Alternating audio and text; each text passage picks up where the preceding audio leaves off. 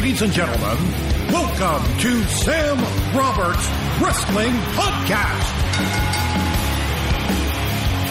Introducing your host from New York, here is Sam Roberts.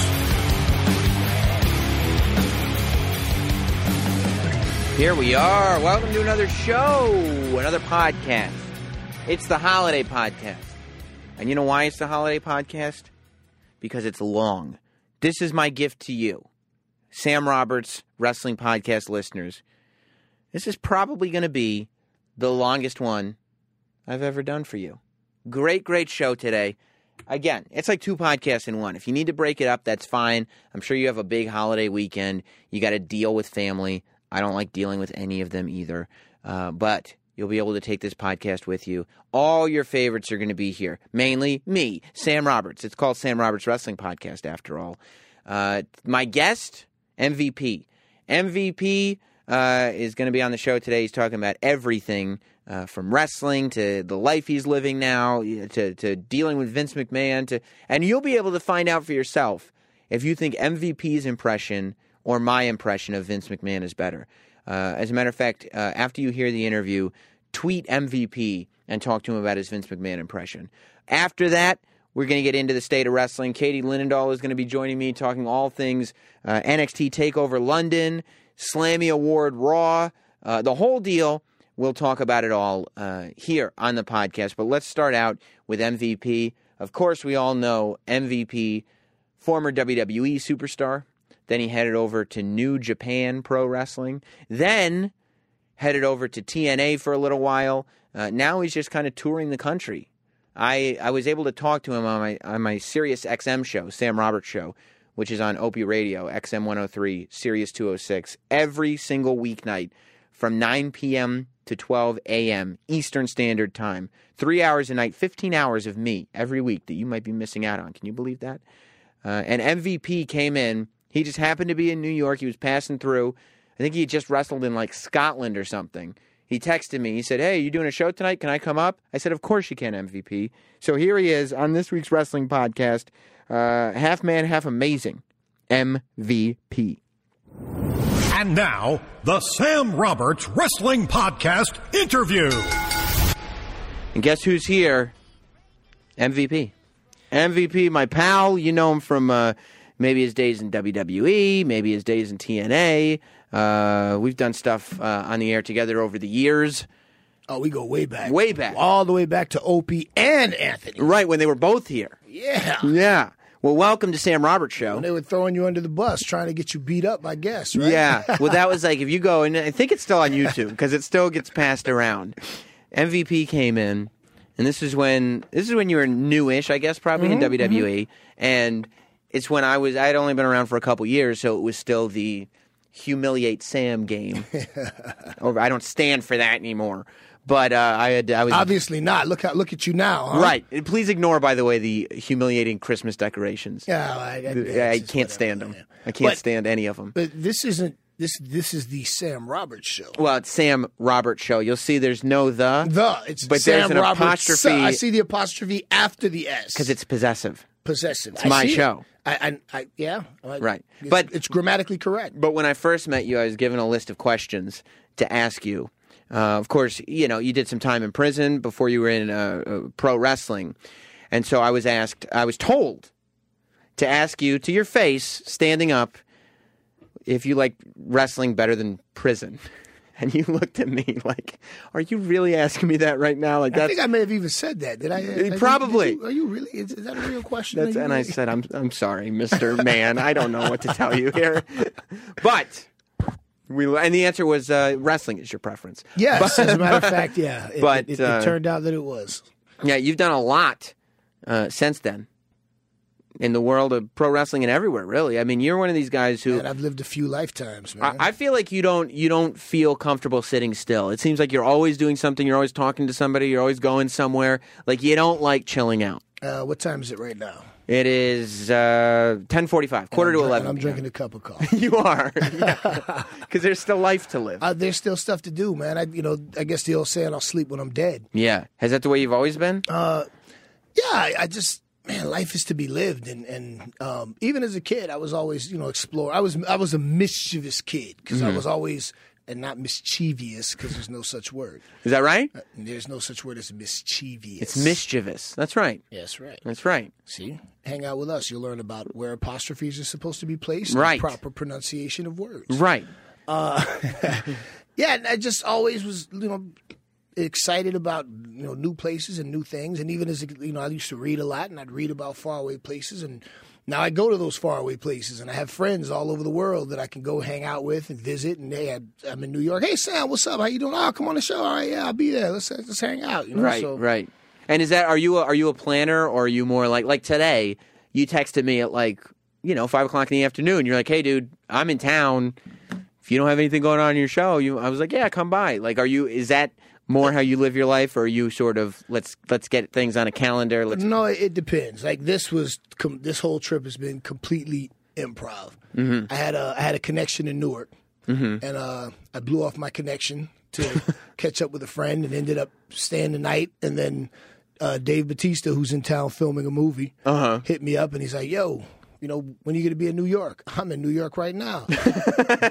Guess what I'm doing at one o'clock? I'm going to Marvel headquarters to go pick up the first edition of Drax. You want to come?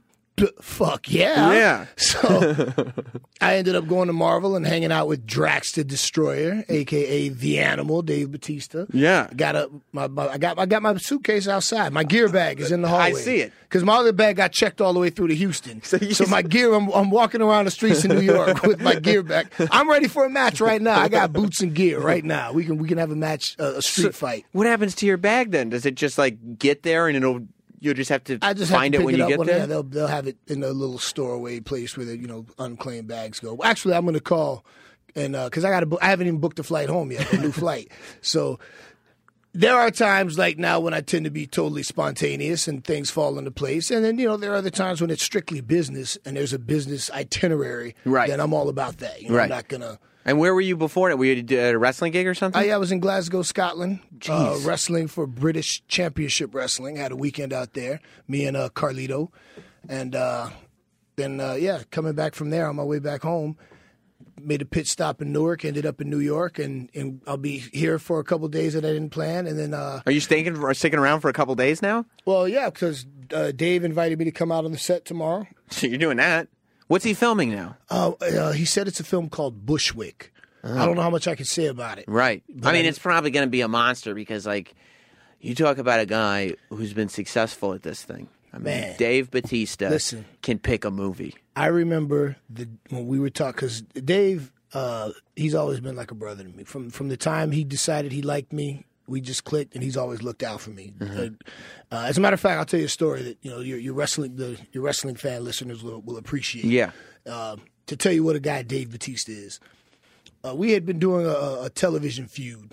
You know, it wasn't a pay per view feud, but this every week he and I were going through something, and we were wrestling, and. Uh, he had beaten me like two weeks in a row on TV. And the finish that day was, you know, he was going to beat me again. Mm-hmm. And I know my role. I'm a heel. He's he's the money guy. He's a star. I mean, that's what I'm there for. I have no problem with that. Dave had a problem with it because he said, "Does why am I beating you again? This does nothing for you. This does nothing for me. This is pointless." Yeah. you know. And he his exact word, "You're a fucking guy we can do something with. Why am I beating you again?" This is what Dave said. I said, "Fuck it, Dave. I'm, I'm, I'm in the main event against you. I'm cool. That's fine. I'm, Right. getting, I'm, I'm making that main event money. I'm getting the rub." He goes, "Nah, fuck that. It's bullshit. Let's go talk to Vince." I said, "No, I'm, I'm you know, no. Let's go talk." And to at that Vince." point, do you now want to talk to Vince because you don't want to make any trouble with anybody? You're like, I'm in the main event. Yeah. Last well, thing you know, I wanna weird do 'cause is- of course, I'm ambitious, and yeah, but at at that point, I felt like, okay, I know what the dynamic is here. You know, Sure. And I, I'm- I'm okay with that. When when it's my time, you know, they'll pull the trigger, and it'll be that. You know, I, I was cool with that. That that was, you know, Dave was the dude. You know, Mm-hmm. Right. Let's get Dave over. I know what my job is. You know, so Dave went in to talk to Vince and said, Vince, it doesn't make sense to me beating MVP again on TV. It does nothing. So we, me, Dave, and uh, Vince did a quick brainstorm, and we came up with a finish where we were we'd fight outside the ring. He'd be kicking my ass outside the ring, and I'd be running away from him during the count. So as I dive into the ring, I win by count out. and I, I kind of slid out the backside of the ring, and I was still scared, and you know I'm showing like, oh shit, and then you know the winner by count out MVP. So you still I get to be this bad guy, and I'm like, still- yeah, yeah, yeah. that's right, that's right, I won, and uh, that was the finish that we came up with. Dave did that. Dave literally took me into Vince and said, Vince, it doesn't make sense. That doesn't happen very often in the world of professional wrestling. There Right. aren't that many guys that think that selflessly and that see the, the, the picture in that way. Especially So because Dave that's the kind of guy he is. and at that point he is in this great big money spot. Mm-hmm. Last thing he wants to do is be a pain in anybody's ass and and fuck that up for him. But you know, he was in that position where he could do that. He didn't Right. have to worry about fucking anything up for him because he was in the golden circle. Gotcha. So he could do that, and the fact that he chose to do that with me speaks volumes about his character. And uh, you know, he's always been that way with me. You know, he's always been real cool and and uh, like a big brother. You know, Yeah. like a big brother. So yeah. with his with his movie career, I remember the day he left, and it was it was crazy because Muriel, the security guard, she walked him out, and he was telling me, he goes, Vince, Vince doesn't think I'm leaving. He thinks I'm bullshit. He, you know, he doesn't think I'm serious. Because this is also, I mean, this guy, and people know Batista from uh, uh, Guardians of the Galaxy, and he's in James Bond. he was and- just Mr. Hinx, yeah, the Yeah. the, the new Bond uh, henchman. I mean, his success has been has been crazy, but like he left wrestling, and he's he was on top of his game. Like he had years to go where he would still be one of the top guys, Absolutely, no doubt. no question. And so he leaves, and Literally walked away from millions of dollars a year on the chance that he'd make it in Hollywood. and Vince is saying he's not leaving. he's not going to walk away from all this money. And you got to remember, I mean, you know, Dave's my ace, and you know, I remember when the first time I went to Dave's house, he invited me over, and I, you know, I was still a rookie on the roster, and I walked in, and his garage, he had this tricked out, sweet ass Hummer. That back then when the Hummers were still cool, everything you could possibly do to it. He had a Bentley and a Lamborghini. You know, these are the cars that he had in his driveway. so he wasn't exactly saving his money. Uh, well, he was just making a lot of it. he was just he was making millions of dollars a year. So Man. it's a few hundred grand on a car here and there, you know. Right, right. It's a And- toy. Yeah, and I remember standing there looking like, wait a minute. So you mean to tell me if if this shit works out for me, like this is my future? Right. Wow. You know, I just you know. So Dave was a guy that you know Vince knew. You know, Dave had expensive taste. Dave likes nice shit. There's no secret. So people just figured, nah, he's not going to walk away from this kind of money, and he did, and he's been successful. Right, So because I was about to, him. say, I've heard that uh, movie money is not bad either. Wow, from what- uh, from what Guardians I of the Galaxy money is probably not terrible. especially when you're in when when you're in a a, a franchise. Yeah. You know, and here's what I'm wondering. a couple of franchises because theoretically, I mean, I didn't see the James Bond movie. Maybe he dies in it, but theoretically, he could pop back in another James Bond Well, movie. it, yeah, it was open ended. You don't know if he's dead or not. sweet. So it's it's possible that Hinx could return. You don't know. and as simple as his character, you know, from the from the sitting in the seat perspective was in Guardians of the Galaxy, they're not doing another Guardians without him. Oh no, There's no, no no. way. No, he, he's he's signed on. They, they start shooting in February. Yeah, yeah, they start shooting in February. He's Drax. And as long as they get another sweet soundtrack for that movie, that's Uh, it went guaranteed. platinum. Yeah, I saw it today. The the platinum plaque for the soundtrack. He's got it? Guardians, Or it's no, at Marvel? the- At, Marvel, Oh, yeah. okay. So, yeah, and then you got to figure. I, you know, not that I have any inside information, and I haven't asked Dave about it, but you know, with the success of Guardians and the success of the Avengers, I could see a potential crossover happening. you know. Sure, absolutely. And, and that- guess what? And and every movie you would that that bill goes up, up, up. Absolutely. And then let's look at the residuals, all the back end money. Right. You know. Oh man, it's Merch. Wait a minute, yeah. What? Hey, hey, Dave, hook me up, man. I need to start acting. Does that ever like? Does that ever get to you? Like, does that make you kind of get more competitive with yourself in the sense that you see, like, okay, this was a guy who was doing what I was doing in the wrestling ring, and now he's become this a a list movie guy. I need to do something that's even bigger than what I did in the ring when I leave it. You know, it's weird because I'm in a weird point of my life right now. Um, Dave is an inspiration to me without question. Um, he, him, Punk, Jericho, you know, guys that have said, "Hey, I'm just gonna go off and do these other things," and have done well in those other things. It's absolutely an inspiration. You know, I, I've gone off to do my own thing in wrestling.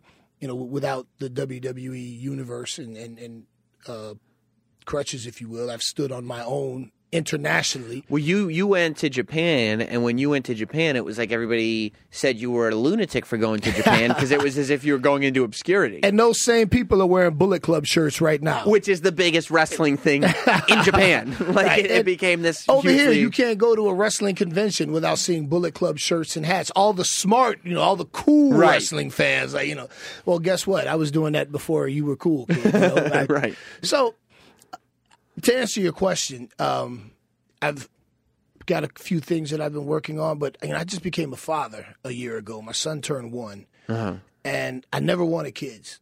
Never wanted to have kids. You know, this is something that I, I didn't want, and it kind of dropped in my lap, so to speak. Sure. And uh, you know, I've accepted this responsibility, and man, this little dude, I love this little guy. you know? I, there's got to be something chemical that happens because everybody says that they're like, I do. I you. If you ask anybody that knows me, they will tell you there was not a more anti man.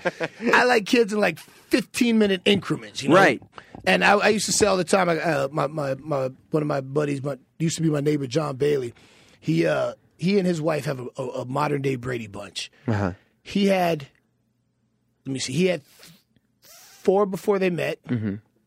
and she had two, and then they had four more. what? So a total of ten kids. yeah, So I would go and spend time at their house because I used to feel like that was my birth control. That you know that, that was great. Right. Uh, and then I got careless and I got sloppy, and then you know so right, uh, yeah. Because guess what? If that's your birth control, you still need birth control. Birth like control, there needs to be actual birth yeah, control. Yeah, uh, It's, it's not enough just to have that reminder because that reminder didn't work that particular time. but but uh, I've always heard people say that you know when when you have a kid, something happens, or no, it's different, and.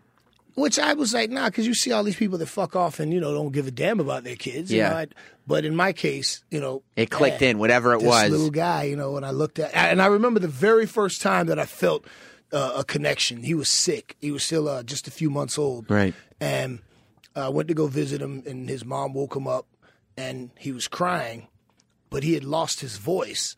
So this little three month old toddler was wailing with this kind of heart, uh, uh, raspy kind of, and I remember that moment. That was the first time. I, I can't describe the feeling, but it was the first time that I felt that feeling. Yeah. Where I just grabbed this little guy and I felt like, oh no, no, I put him back to sleep. No, I don't want him to cry. Like, and the fact that he was crying and, and he was sick, that's what it was. He had had uh, a little chest cold or something, so he had no voice. And he's trying to cry, but it sounded like a duck or something. You know, it's just like, so And you're like the Grinch at the end of the Grinch. All uh, at the end of the Grinch, you stole Christmas. All of a sudden, your heart starts growing, and you're like, "What is yeah, this it's like, feeling?" oh man, I don't, I don't, I can't describe. I don't know what, what, what- what's happening to me. I'm going soft, man. yeah. But uh, so now one of I, I, next year, my goal. I want to open up a bar in Texas. That's something I've been talking. I live in, I reside in Houston, Texas, and I want to open up a bar. And um, I want to get more into uh, motivational speaking. And there are a few projects that I'm working on that I, I don't want to talk about just yet.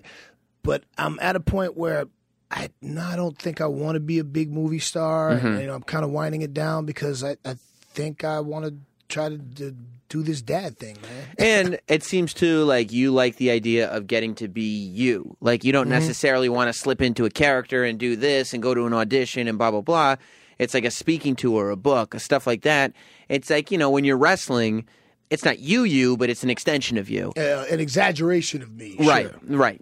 If you're on a speaking tour, you're still telling your story. You still get to be you. You perform as you. If you are a character, you're creating it or whatever. How do you figure out though how to be spontaneous? Like if you've got a kid now, do you have to check in with the kid's mom before you're like, by the way, I'm not gonna be home for a couple days? Or Well, it's weird because uh, you know because he's still a baby. yeah, uh, the way we've got our, our, our agreement set up is he she has him most of the time, and you know I I, I go get him once a week, Mm-hmm. and she's pretty pretty cool about you know uh, we we don't get along the best, but it's cool. That's what I was gonna ask you, yeah. yeah, yeah. We we try to get along for his sake, and she's been pretty cool about you know, letting me spend time with him when I can, you know, because of my schedule. So she's been pretty flexible about that. But um, when he turns two, you know that's when things change, and then I'll, I'll be able to get them, you know, on the weekends and holidays, and you know the summers and that kind of stuff. Oh, so is I'll that the be- way it works? Like when it's an infant, you're not supposed to pass Spend it around, more time and with then the mom. Yeah, you know that that hmm. nurturing thing, and which is fine because I'm it's cool like with that. Yeah, I'm cool with that. and it's not I, like the I kind of is- feel like that whole Spartan thing, you know. Yeah. yeah. Stay with your mom when it's time to be a man. Then I got you. We'll, Right. Yeah. Well, I'll, I'll I'll send you out with a with a sharpened stick and make you bring me back a lion. and that's when he starts developing memories anyway. It's not like he's, he's not going to remember that you went off and did this and Yeah, that. like I remember his mom on his first birthday party. She wanted to do this big theme party, and I'm like, "Are you doing this for you? Or are you doing this for him?" Right. He doesn't care. He just wants to get cake in his hair. You know, like that. He doesn't care. You know. and then that's why you guys don't get along very well because you're not supposed to point that out.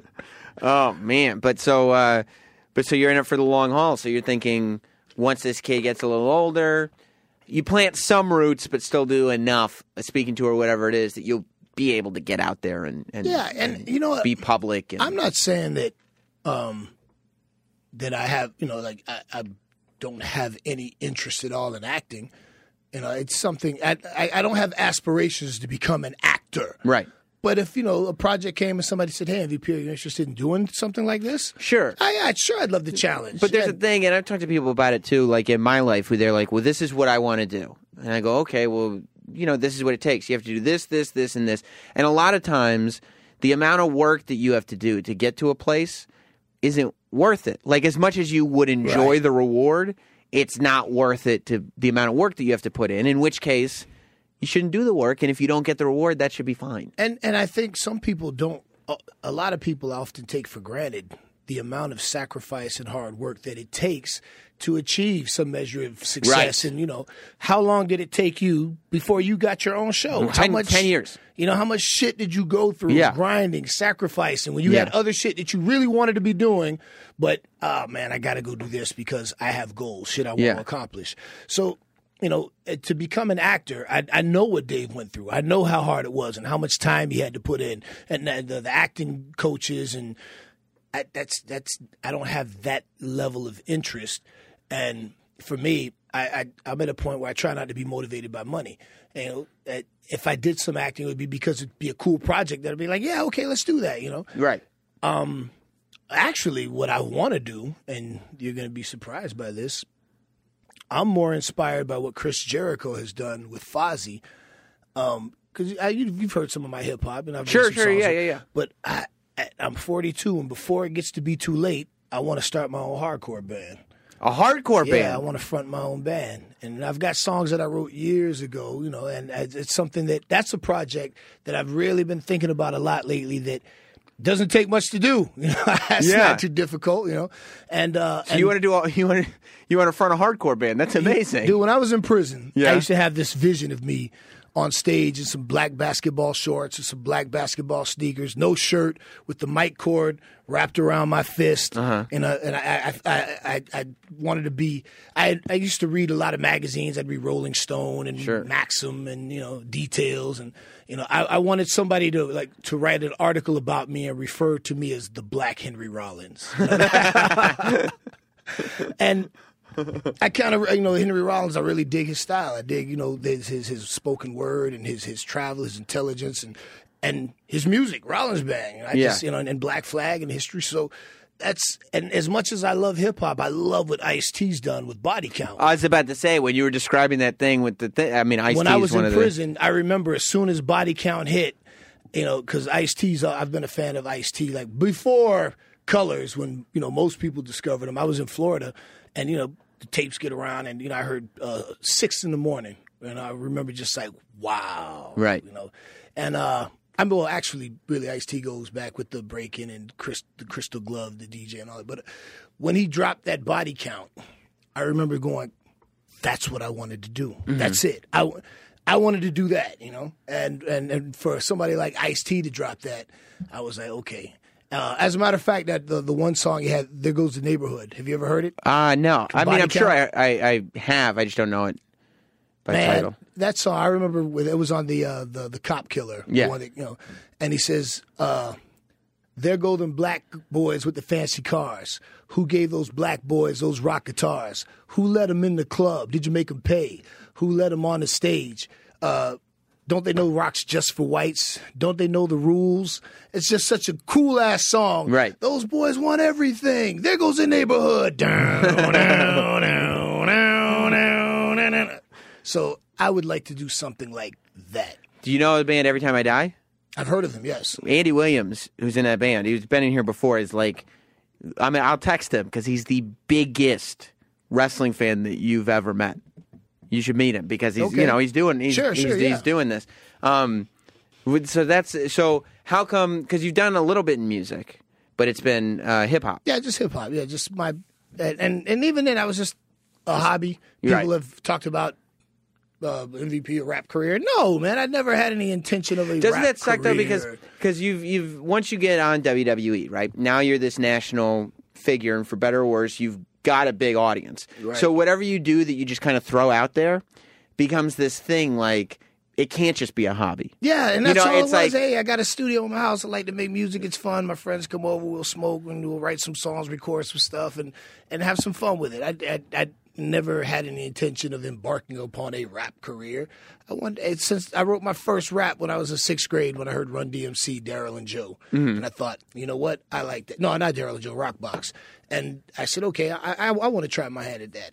And I just always wanted to make a song. And I was at WWE. I was making good money. And I said, you know what? I can buy some of this stuff. And I can, hey, guess what? I can do this. And it was fun, you know. So that's that was all, you know, the the rap thing. It, unfortunately, you know, by the time I was able to do it, my my passion, you know, for rap had waned in the same way. I mean, I still love hip hop, but you know, when I was younger, yeah, it was something that I wanted to pursue. Right. But as I'm older now, it's just something I do for fun, you know. And even with the band, if if I ever actually make it happen, you know, it, it'll it, it'll be a passion play, and the other members of the band would have to be like, yeah, so let's do this project, and let's you know see what happens, and let, you know just have fun with it. Right. Just find Because if it becomes a job, I don't want to do it. no. Just find a little stage, find an audience, hundred people, whatever it is, and just fucking Yeah, rock out for a 120 while. People, and that's yeah. great. I'm happy with that. You know, Yeah. shake some hands, buy a couple T-shirts, let's hang out, do a few shots, and okay, on to the next. Done. Done. What was it like? You know, you're talking about, you know, hanging out, being social, smoking, drinking, whatever it is. Uh, when you were in WWE, because now everybody talks about how the culture is totally different. Like, you know, 15 years ago and before, there's a lot of partying, Absolutely. drinking every night. It was it was a rock star lifestyle. Whereas, uh, whether they're saying it because it's the company line or whether it's true, now none of that. It's I would say it's mostly true. I Yeah. mean, the boys are still going to drink, and it's an environment. Uh, when I was there, I don't. I'm I'm not there now, but and, you know, drinking was. Uh, Well, yeah, it was encouraged. It was encouraged, and, and, and it was uh, nurtured. I mean, there was beer on the on the buses after the tours, and and but like I came at, in that window where I think uh, as far as the WWE culture was concerned, I got called up like right around the time that real corporate, the new corporate attitude really started taking effect. Yes. And uh, I was also there, you know, during the time with, you know, I got called up shortly after Eddie died. And of course, everybody attributed that to drugs and not to a congenital heart defect. Um, and of course, you know, the, the late Chris Benoit. And um, there was a time when there was a huge problem with drugs and quote unquote partying in the locker room. And it was a problem. Right. Um, and I came, I saw the tail end of that. You know, uh, nowadays there's nobody face down in their food and catering. That's unheard of. It's not going to happen. Um, but the, the flip side of that is when you go on, you know, overseas tours, instead of guys going out to the bars and clubs, you know, chasing, you know, local broads and local brew, guys are going back to the hotel room playing Xbox and calling their girlfriends. you know? Right. And you know, to, to to the old guard and the traditionalists, you know, that's unspeakable. but you know, from a business standpoint, you know, that's, that's really not a bad thing. You know, And the old guard probably doesn't also understand that now you go hook up with random chicks on the overseas tour. They got TMZ overseas too, and all you need to do is get Yeah. one photo on a cell phone. Yeah, I mean, there's no done. beer in the locker room now. Now there's protein shakes, and you know, guys just and it's it's, it's it, there's been an evolution, and I, I have to give Vince McMahon credit for cleaning that up because that was a scourge. That was a huge problem, and you know, I've got a lot of colleagues and a few friends that died from you know drug abuse. Uh, specifically in the industry, and you know Vince McMahon, the WWE being the leader in the industry, kind of led the way of saying, okay, well, we, we got to clean this up. But let me be clear, you know, it, it Vince didn't do it because he was some beneficent, you know, like, hey, I want to spend all this money because I really want to help these people out. I, it's my take that you know because Vince went through all this bullshit before with the the, the steroid trial, and Yeah. the feds, and Congress started talking. He was proactive and said, okay, because I am the leader. They're going to hang me out to dry, so let me go Right, ahead. I and know what precedent. Right, I've it been happened. through this, and Vince is a he's a mad genius, so he knows what he's doing, and they took the necessary, and especially as a corporate entity with shareholders, Yeah. he had to take certain measures to protect his business interests, and that's what he did. And you know, in, in the long run, it's going to save a lot of lives. It seems like it, and it's really kind of surprising the lengths to which they seemingly go, you know, from an outsider's perspective, that they'll now have top guys in the company that they'll just take off TV for months because Mm-hmm. of a concussion, which is something they would work through 15 years ago. oh man, uh, 15 years ago, what was a concussion? Right. It was just a. You got your bell rung. That's exactly. what that was called. you know? Exactly. Shake it off. Yeah, shake it off. Yeah. Here's You know, a I- drink. I- you know, Yeah, move on. exactly. And then you know afterwards you got a headache. You know, have a few shots, have a few beers, you'll be fine. Right. I and it's funny because I was just reading something recently uh, with this new uh, movie that Will The Smith con- is the doing, concussion movie, yeah. I know right now the NFL they are shitting themselves. this, they got to be really, really. I mean, even in the trailer watching it, you're like, oh, shit, this is Tell not. the truth. um, yeah, there's just all this damning evidence that they knew yeah. the condition that these guys were going through, and they were taking steps to continue to put them out there and not letting them know. Because here's what I say: don't feel sorry for me. If if I get in the ring and I break my fucking neck, I chose to do that. I knew the risk. It was, it was my choice. Sure. Um, if I play football and at the end of my career, my knees are shot, I chose to do that.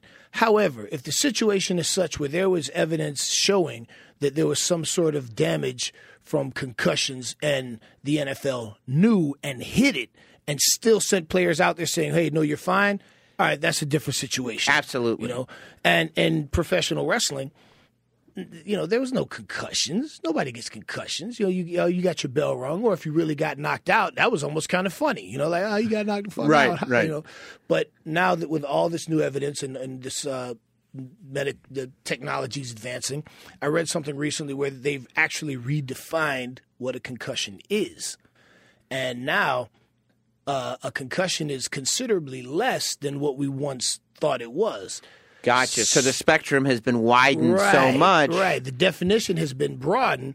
So, man, I couldn't even tell you how many concussions I've. I, man, I've had plenty of matches where I kind of like kind of remember finishing the match where Mm-hmm. I got clotheslined in the face or caught a bad elbow or you just you know you take a bad bump. Things happen, and you know, okay, your, your bell was wrong.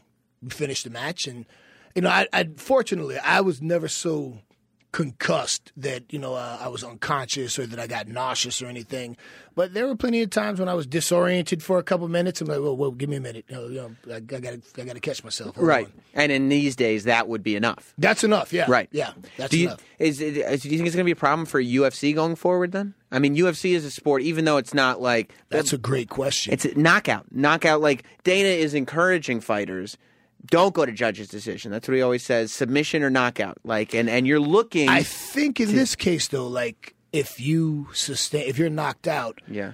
uh, you get like an automatic six month suspension or something like that. Oh, so you don't. Yeah, you're not like if I'm not Gotcha. mistaken, and somebody else can correct me on this, but if you're knocked out in a fight, I think there's like a, a mandatory suspension period for recovery or something along those lines. So theoretically, it's long enough before your next fight that any. provided you're not back taking headshots training, you know. and So- who's who's who's looking at that? And and and you know, I, I don't know enough about that to speak on that. Maybe somebody can uh, you know call in that, but has a little more information about that. But Yeah. I I do know there is some sort of mandatory off time if you if you if you're knocked out. Was MMA ever in your sort of wheelhouse at all? Yeah, uh, because of uh, even in pro wrestling, I've always liked the shoot style, and as you know, I was a huge fan of Japanese wrestling, and I like the grappling. And Japanese wrestling is way more. It, it's hard hitting. Japanese audiences, and correct me if I'm wrong, want to be convinced that what they're seeing is two guys, a guy getting hurt. Like they want to see Wrestling is still presented as sport in right, Japan. Yeah, Right. It's still sport. So it's much more hard hitting. It's much more sort of scientific, grappling, Right. real moves. Educated Eh, fans, You know, and of course the results predetermined as Sure, sure. pro and, wrestling. and there's That's the high we- flying, and you know, Yeah. there's all of that. But you know, the roots of it are still you know very grappling based, and uh, you know that always appealed to me. So early on in my career, you know, when I was on the indie scene, I'm like, man, if this wrestling thing doesn't work out, I think I'll I think I'll try this fighting thing. Because as a kid, I always wanted to be a kickboxer anyway. You know, I just remember Dennis Alexio and ISK, and you know, I'm like, yeah, that's cool. I want to kickbox. That's pretty cool. And I like boxing. You know, I boxed a, a very little bit. You know, but uh, the the whole MMA thing, I just thought, man, this is, you know, what we've always wanted. Like, you know, you know, kung fu versus karate versus, you know, who would really win? Right when it first started, Right, it was yeah. like the guy And- in the boxing shorts versus the guy in the gi. Right. Who's yeah. So we've been so fortunate because we've actually seen the evolution of a new martial art take place, and it's MMA. It's Mm-hmm. Right. you know, you know uh, wrestling, submission wrestling, boxing, kickboxing, Muay Thai. It's everything mixed into one art, and it's so cool. In my case, like I said, it's something that I thought. You know, I was a huge fan. I especially love Pride.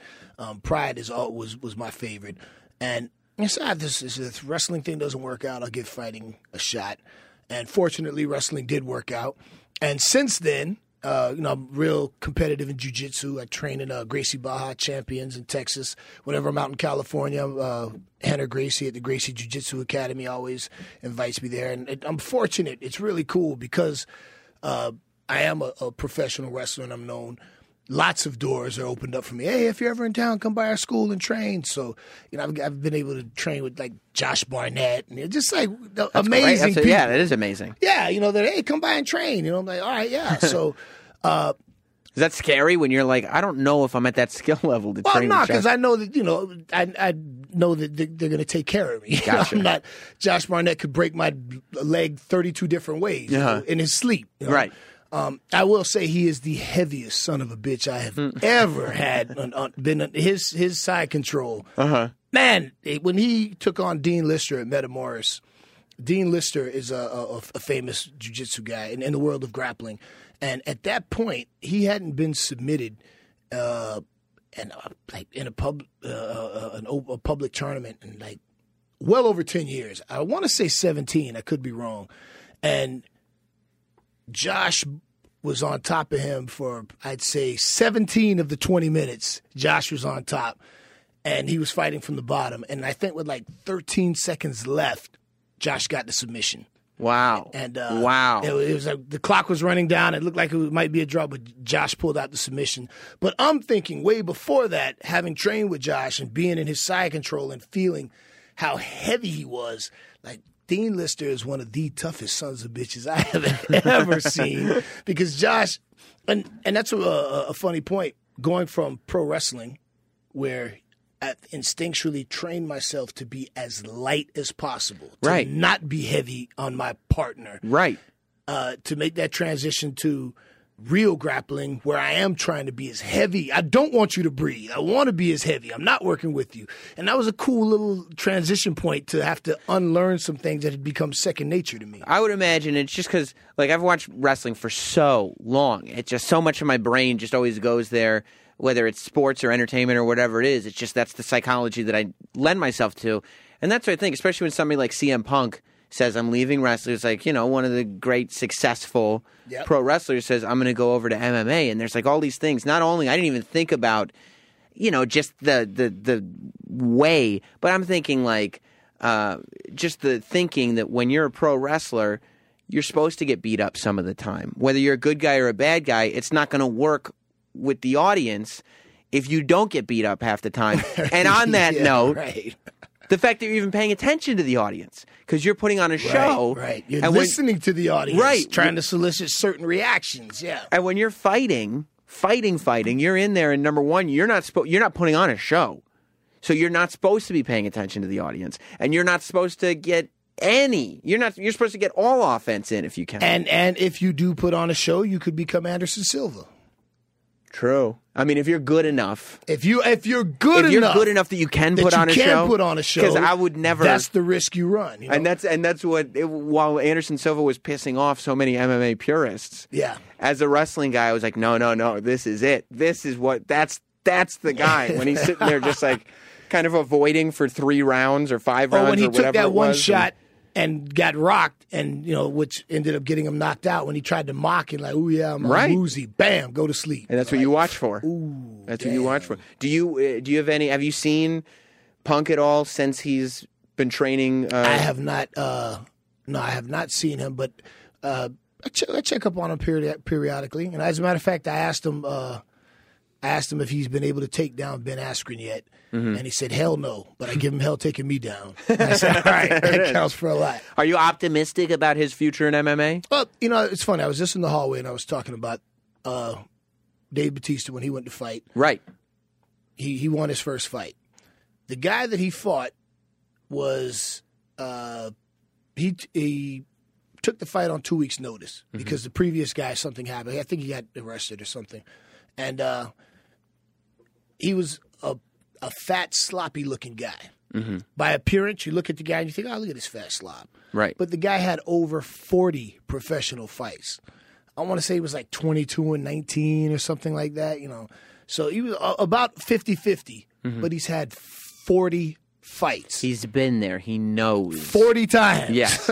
yes. Like that's his home. And he's one half. right. Right. Right. This was Dave's first fight. Wow. And he won. At 40, I want to say Dave took that fight when he was 43, 44. And so, what do you credit that to? Just the just just just the the, the desire to be like, no, I'm here to prove myself. He I'm- trained with some of the best, Uh-huh. and uh, he took no days off.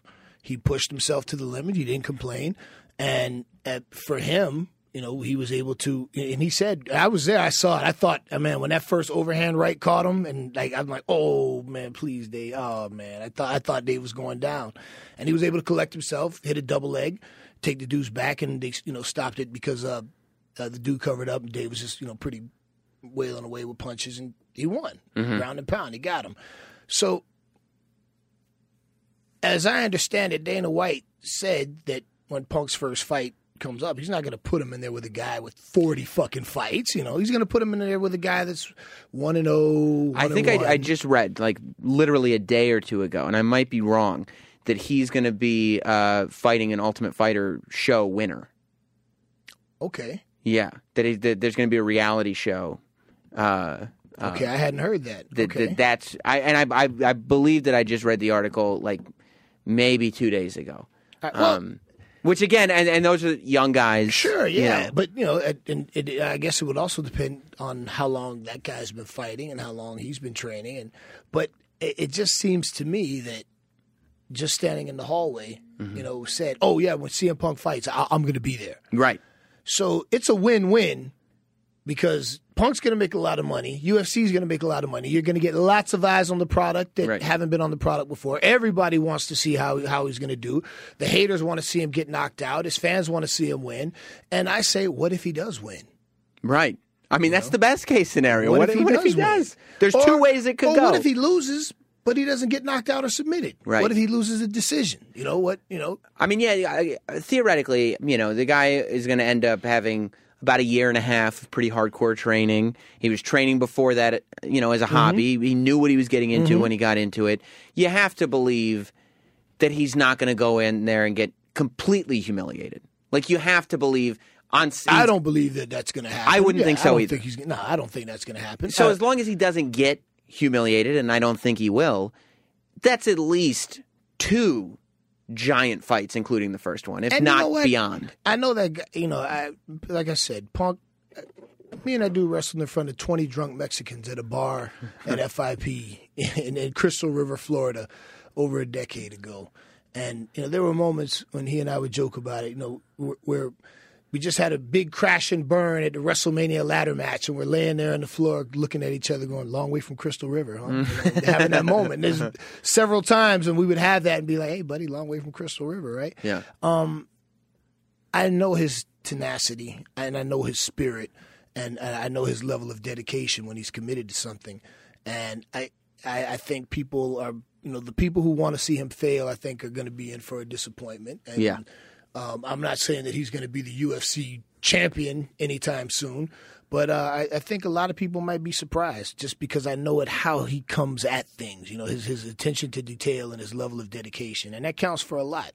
And sometimes, you know, it it, it just comes down to who wants it more. Mm-hmm. And you know, he's got a lot to prove. Yeah. He's got a lot to prove. He's got a lot riding on this, and he's the kind of guy to say, "Hey, hey, motherfucker, hey, remember me? Look, Right. He's that guy." And that's kind of been him Yeah, every step of the way. That's probably one of the reasons why he left wrestling because he didn't have that thing anymore where he was like, I got something to prove. He, he's like, I did it, and now I'm just feeling like I'm getting jerked around. Yeah. So let me go prove something else. Um, you were talking about Batista a minute ago, and I want to go back to what you were saying in the beginning about him kind of having your back Mm-hmm. and saying to Vince, you know, we got to change this. When you and Batista go to Vince McMahon and say, look, this is wrong. The result of this is wrong. We need to change it this way.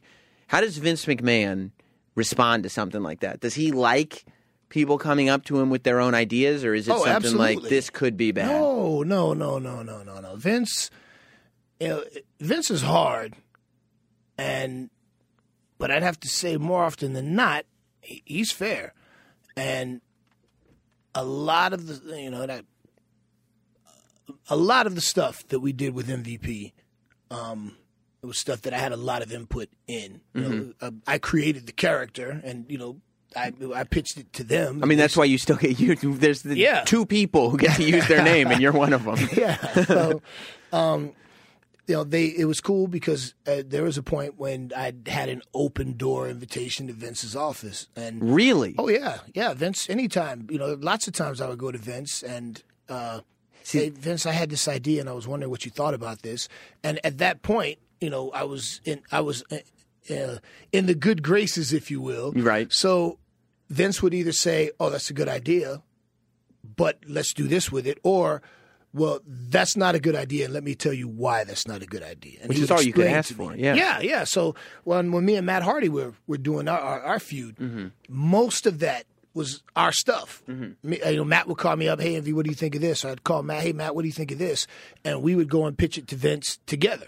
As a matter of fact, I remember one day there was a, a line outside of Vince's office. Some, uh, you know, an, an agent, a couple, uh, some other talent, a few uh, assistant directors. And was that a regular thing that people would line up Yeah, after outside? the show, people don't Everybody wanna gets talk a turn. To Vince, and- Everybody needs to speak to him or needs his approval or something.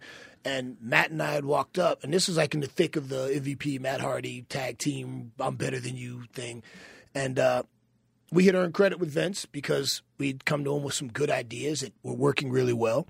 And there was a line, and we walked up. and We went, "Whoa, is this is this a line to to see Vince?" And everybody's like, "Yeah, yeah, we're here waiting." Like, "Oh, wow!" And Vince just happened to open the door, stick his head out, and uh, Matt and I were about to take our place, and Vince goes, "Matt, MVP, come on in here, guys!" I just jumped the whole line, and everybody on the line is like, motherfucker. Mother- and you know, so if uh, if Vince likes a guy with balls, and Right. if you go to him and you take charge of your career and say, "Hey, Vince, this is how I feel," he might not agree with it, and you know, the presentation counts for a lot too, I'm sure. But uh, if you know, the squeaky wheel gets the oil. Now, and and I, it takes a lot of confidence though to make that move when you go in and go, okay, he said I had, he said come by and see him anytime.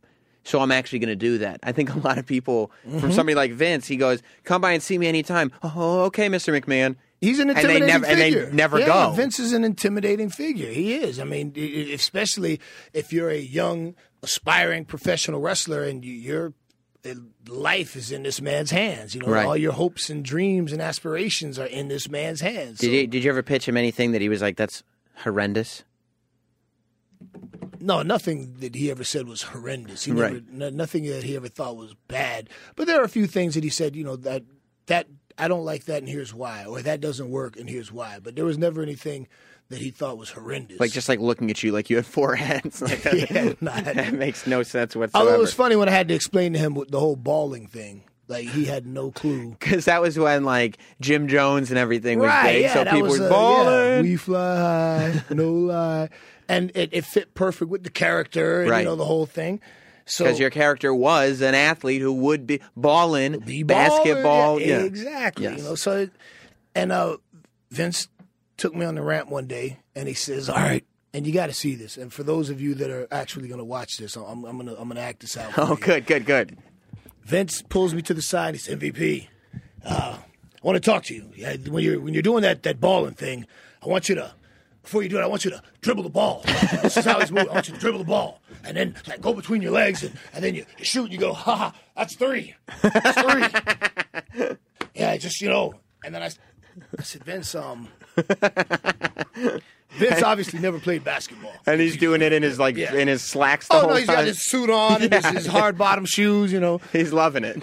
And I said, Vince, um, really doesn't have anything to do with basketball in a literal sense. Right. And Vince looked at me and I said, Vince, let me explain it. It's, it's you know the, the slang nowadays. Guys who are bat, who are ball players, football players, bat, they make big money. Right. So they live a baller's lifestyle. So anybody that makes big money, oh man, he's a baller. I said, Vince, you're a baller. Limousines, private jet. You're a baller. Oh, hmm, I didn't know that. Okay, well then keep doing it your way. which is which is great that you could break it down. He's like, oh, okay, Yeah, like he learned something new. Well, since you put it like, well, you know, let's let's be realistic. Yeah, Vince is seventy years old now. Yeah. So that that we're talking. He was in his early 60s Mm-hmm. He lives in his mansion. He rides in his limousine, Mm-hmm. his corporate jet, his office. I mean, in terms of pop culture, yeah, I'm sure there are people around him that plug him into to so much, but you know, there are certain things that Vince Vince doesn't know who's hot in hip hop. You know, Right. Vince can't Vince can't tell you the difference. Vince probably doesn't know the difference between Sean Paul and Jim Jones. Put them side by side. All right, Vince, which is which? He wouldn't know. Right. And and I think that I, for a long time, if you've noticed WWE, it seems like they uh,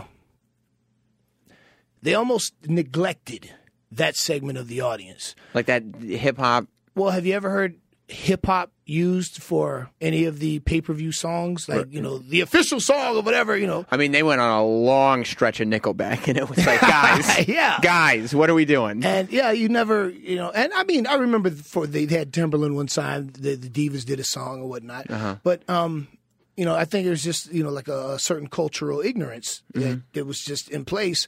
And if there's no one to come up and say, hey, Vince, hey, you know, this is, uh, you know the, the the Puerto Rican style and the slang that we use. Sure, or, sure. You know, someone to explain the cultural relevance of something, then I could see how he'd be naive and not know. Yeah, there's nobody within that culture who kind of lives it at least somewhat to tell him. How would he know? Well, hell, man, I, I, uh, Patrice O'Neal got fired, so you know he's right. He Yeah. had three days of an education from Patrice.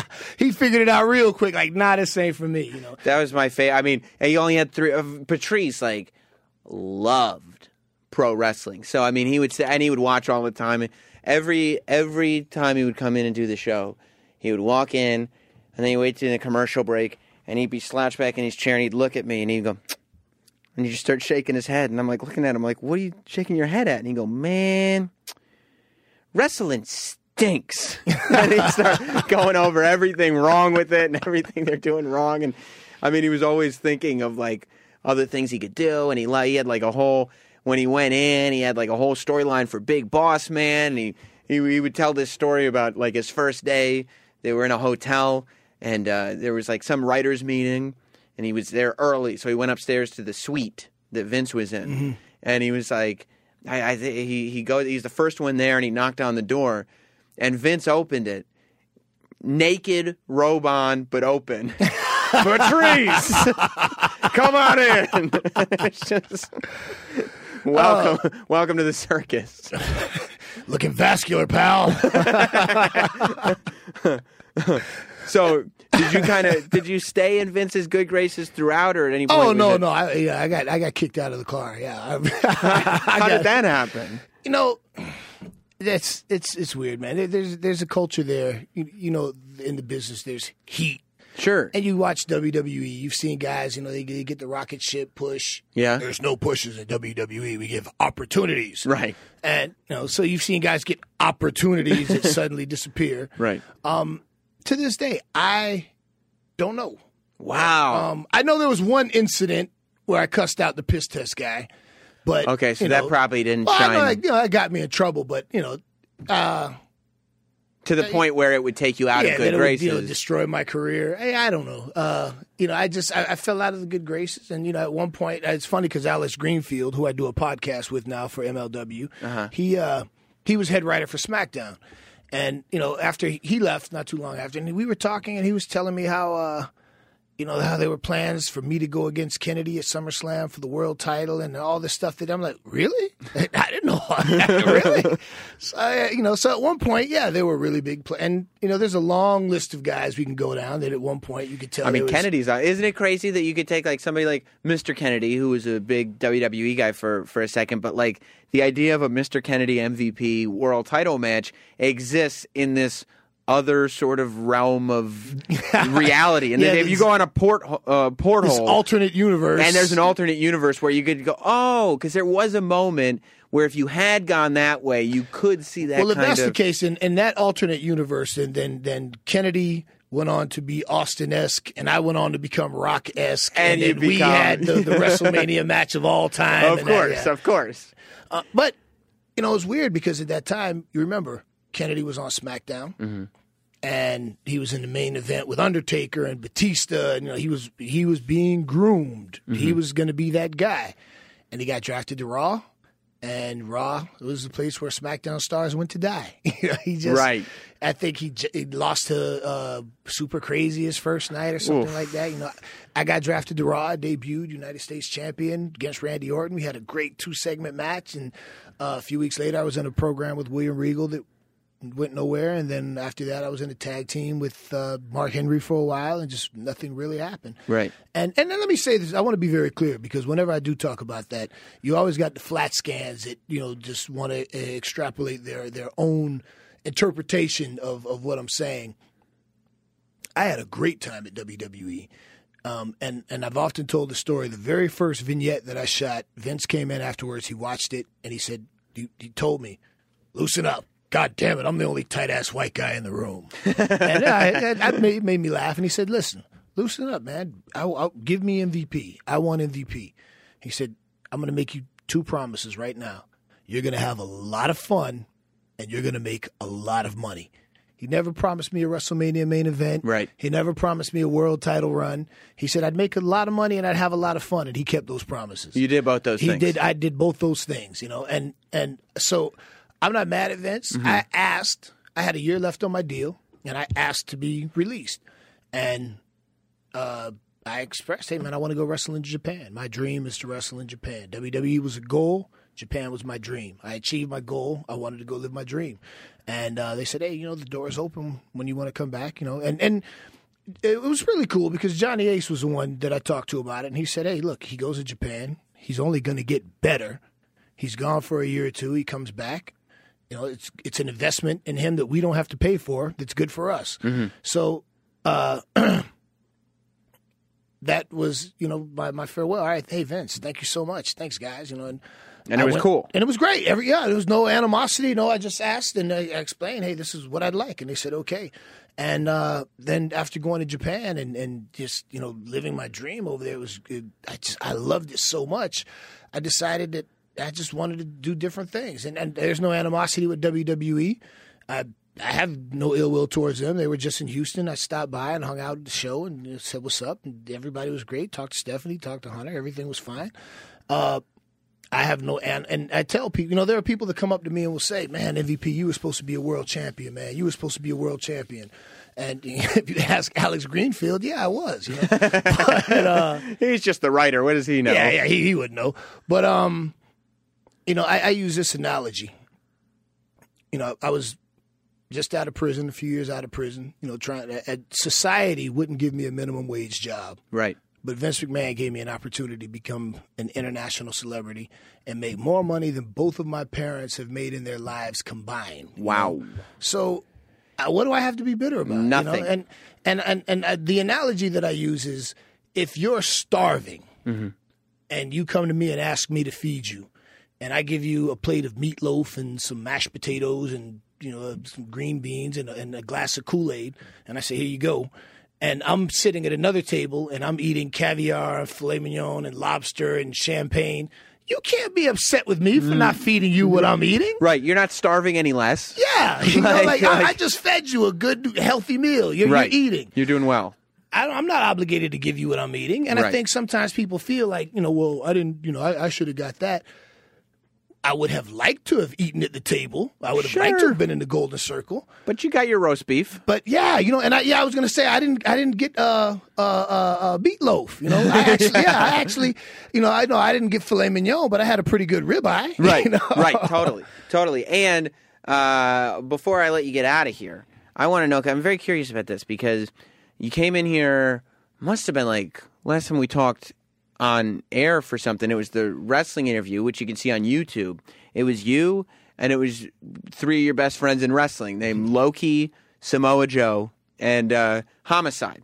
And it was when you guys The were all Wu Tang of pro wrestling. right. You named yourselves the Wu Tang of pro Yeah, wrestling. Joe coined the phrase that right. day. Yeah, Right. And uh, and you guys were in TNA at the time, which is the I guess as much of a competitor to WWE as There- anybody there's is. no competition. Right. They're, they're, they're, uh, uh, and I don't even say that to be mean or, you know to, to take the piss out of them, but WWE has no competition. Right. You know, you you can have alternatives too. But Right. There's no competition. So I what I'm curious about though is I go to a show at the Hammerstein and all of a sudden and I know because you saw me there going what the fuck just happened like TNA creates this uh, group. And it's you guys that were in the interview, and I'm sitting there going like, "I created this group. This was is your fault. You did this. But so like at that point, I'm like, this guy MVP gets to now be in this TV group with all his real life friends. This has got to be amazing. How come you left TNA? I felt like you'd be there forever as long as you were working with your friends. my friends were gone. They, were, they left. so they left first. Joe left, and then Low Ki left. So, And then homicide was kind of like, you know, I'm, I'm pretty banged up, and I, I, I you know, uh, you know, I, I'll, I'll say this about my experience with TNA, and I think it's very important to be said. Um, I spent a year and a half at TNA, and you know, there are times that I'll take some shots at the company after having parted because, uh, no, we didn't part on the best of terms. As a matter of fact, to be honest, we didn't part on good terms. Um, I won't go into the specifics of it, but I will say that uh, when I do, on occasion, make jokes or, or take shots at TNA, at no time is it ever directed at the talent because those are some of the hardest working sons of bitches in the business. Right. Those men and women in the TNA locker room, they put out. Uh, we'd be there in Orlando shooting, you know, two, sometimes three episodes a day, you know, five, six days in a row, if not more. You'd have guys working two and three matches a day Right. at the, the production crew. You know, the, everybody works hard, and the issue that I had and that I have is with certain decisions that were made by management that I thought were uh, less than ideal. Know, I, I pick my words here. So, um, You're talking about like TV character wise. uh, just certain things that were done, some decisions that were made that uh, I thought were, uh, uh, you know, because in in the world of wrestling, usually when you leave, there's always the uh, the, the confidentiality. So you got to be careful what you say, so as not to get yourself in some sort of uh, a legal situation. Sure. So I, I'm, I'm not exactly sure what I can and can't say, but I'll just say that uh, I, in my opinion, certain people in managerial roles at TNA leave a lot to be desired. And that's the reason why TNA is in the situation it's in right now. They've been around for 13 years. At this point, they should be a solid secondary alternative to WWE, well in the black. Um, but they're not. Uh, they were on Spike, which was paying them a significant amount of money for their programming. And then they got canceled off of Spike, in spite of the fact that they had very good numbers.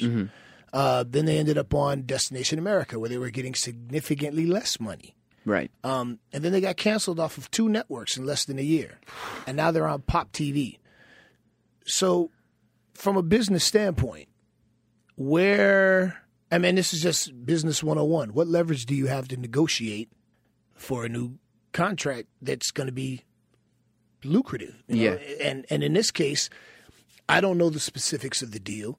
Um, I heard somebody, you know, the, the I guess the, one of the executives from Pop TV came out and said, no, they're not paying us for TV time because there was a rumor going around that they were paying for TV time. He didn't say that they were paying them either.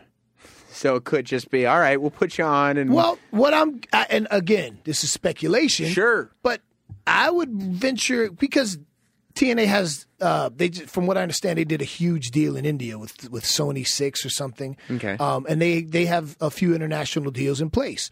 Well, without an Ameri- without an American TV presence, those international deals go away. exactly. Right. So they had to be, and Pop TV is in more homes in Destination America. Uh, what I'm guessing, and I have no idea, I don't have any inside information. Um, I'm wondering if they're not doing some sort of ad revenue sharing thing or something. You know, like Sure, time, sure, you yeah. know. Uh, you know, you get a certain percentage and we get the rest. That's just speculation on my part. I have no idea whatsoever, but um, I do know that you can't negotiate for more money. you know?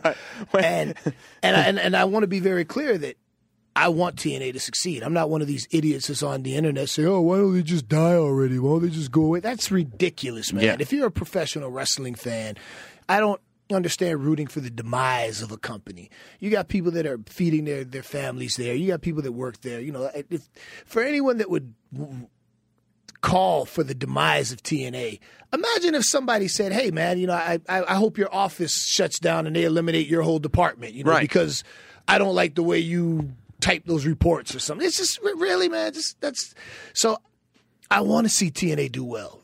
It, it's good for the boys. It's good for the business. It's good for the fans.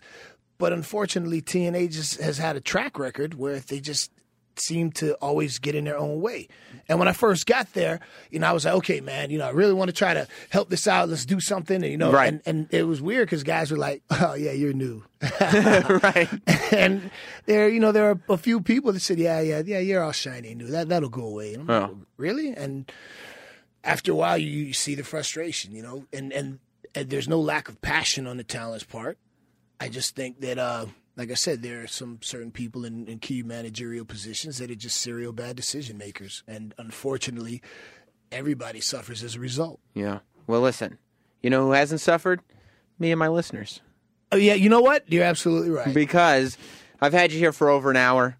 I'll release you. I'll let you got your you got your suitcase. You got your gear bag. I haven't even booked a hotel. I got to go book a hotel. I got to gotta book a figure out where to sleep. Yeah, I got to go. If you need a couch in Westchester, let me know. I can hook it up. Um, you could follow MVP on Twitter. Yeah, at the 305 MVP. Yep. Uh, Instagram, I'm a truly underscore MVP. Um, my podcast, Yes. which I, I fell into, and I I made it a point. I said, I absolutely do not want to do a wrestling podcast. And uh, Ed Ferrara and Ed Ferrara and, and Alex Greenfield and myself were invited to do a uh, MLW episode about Mad Max Fury Road because we're all big Mad Max fans, and it did so well that people were like, I'd love to hear you and Greenfield do something again, and uh, I'll do it, and just kind of fell into it. So it's the VIP Lounge podcast on MLW Radio, and uh, it's the wrestling podcast, not about wrestling. There it is. So everybody can enjoy it. Yeah, we, we get our, you know, we get a little wrestling in there, but Right. uh, we talk about pop culture, social issues, current event, what, just whatever comes to mind. You know, we, Yeah. we I make sure that uh, Alex Greenfield, that he'll have a drink, and I'll make sure you can hear that the glasses. Ting, uh, the ice cubes Of tingling in the glass. You know, I'm having some scotch, and, and life is good. So yeah, check that out. Well, listen, MVP. Let me know next time you're in uh, New York randomly. You decide Yeah, you just swing through. come back here anytime. I Dude, appreciate. thanks for having me. It uh, was an absolute pleasure as always. excellent. Good And to see you. Uh, congratulations on all your success. Man. Thanks, man. And we will be back. Here is Sam Roberts. Always good to talk to MVP. Honest, forthcoming, good stories. Loved it, loved it. And like I said, tweet him and tell him whether his or my Vince McMahon impression is better. Uh, also, what you should be doing is treating yourself to a holiday goodie in the form of a t-shirt.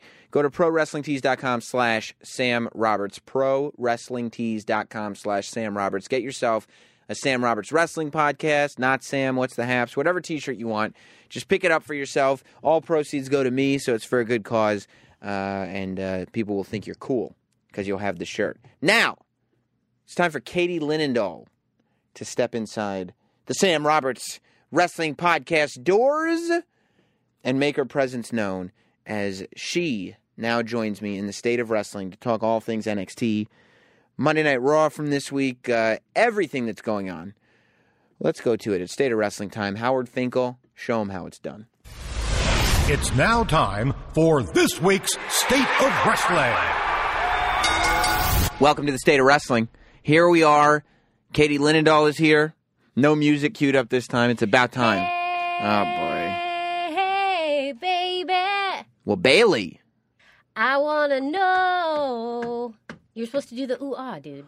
You had one job. Well, you were supposed to say, hey, Bailey. That's what they said. Not baby. No, I Bailey. know that. I know that. You know well, what? you screwed it up it's first. a horrible start. Well, That's because of you. Horrible start. All right, I'll take some responsibility. Hey, hey, hey, Bailey. Bailey. Who? Ha. I, I want to wanna know If if you'll you be be my girl. girl. It's great. Happy Great. holidays. That's right. Happy holidays. Katie is like super excited because it's Christmas time. I'm drinking lots of eggnog. You are drinking lots of eggnog. It's too much birthday, but Yeah. It's never, never enough. Here on the State of Wrestling, I don't even know where to begin. I'll tell you one disappointment I had with the Slammy Awards last night. So much opportunity and not one tuxedo match. Where was where was Oh, right. Howard Finkel and Harvey Wippleman? Right We've on. seen so many classic tuxedo matches. Right on. I honestly thought that the Dolph Ziggler Kevin Owens uh, confrontation would turn into a tuxedo match. I think Dolph would be down for that, but it did not. It did not. Katie, what did you think of wrestling this week? Wow. Well, I feel like, and correct me if I'm wrong here, but we've kind of taken a sabbatical from talking all things NXT. And I feel like I would like to start with London. I think that's exactly where we should start. Uh, this week, technically, since the last podcast, it was last Wednesday, so we just missed it. And by the way, at the time of this recording, we have not seen SmackDown yet. We're taping this podcast right before the live SmackDown airs. So if anything catastrophic happens, not that it will, because it's SmackDown, uh, we won't know about it. But uh, last Wednesday, it was NXT Takeover, At, at Wembley Arena. ten thousand strong. It's the guy that, g- that buys the hamburgers for free. I think that's uh, uh Wembley. Um, I I mean, such a fun show to watch. We watched it live at three o'clock in the afternoon here in the states. We did. Uh, some people have actually brought up and been a little critical of the timing of these things. They said, why not do this NXT show on a Saturday? That way, Americans would be home at 3 o'clock in the afternoon to watch it. You know, I kind of like the idea of doing these international shows and having them airing at odd times. The way the Japan show was on at 5 o'clock in the morning on July 4th. This show is on 3 o'clock in the afternoon on a random Wednesday. That's because you and I have the luxury of being like, oh, we, we have a meeting. We're not available, but really we're watching wrestling. Well, that's our meeting. It's our It is, business. a, it is a business meeting. but it makes it special too. It makes it like because But think about the people that are stuck in corporate. well, I don't They care don't about them. Well, I They made their choices in life. Hmm. They decided to be corporate. They sold out. They, They sold, sold out. out. I think it makes it special to have it come on at a weird time. Uh, and it's going to be on demand. Im- it's on demand immediately anyway. If you want to watch it Sunday at eight o'clock, like a normal pay per view, that's fine. Turn your Twitter off for a couple of hours and just go home and watch it on demand in your time. That's it's not a problem.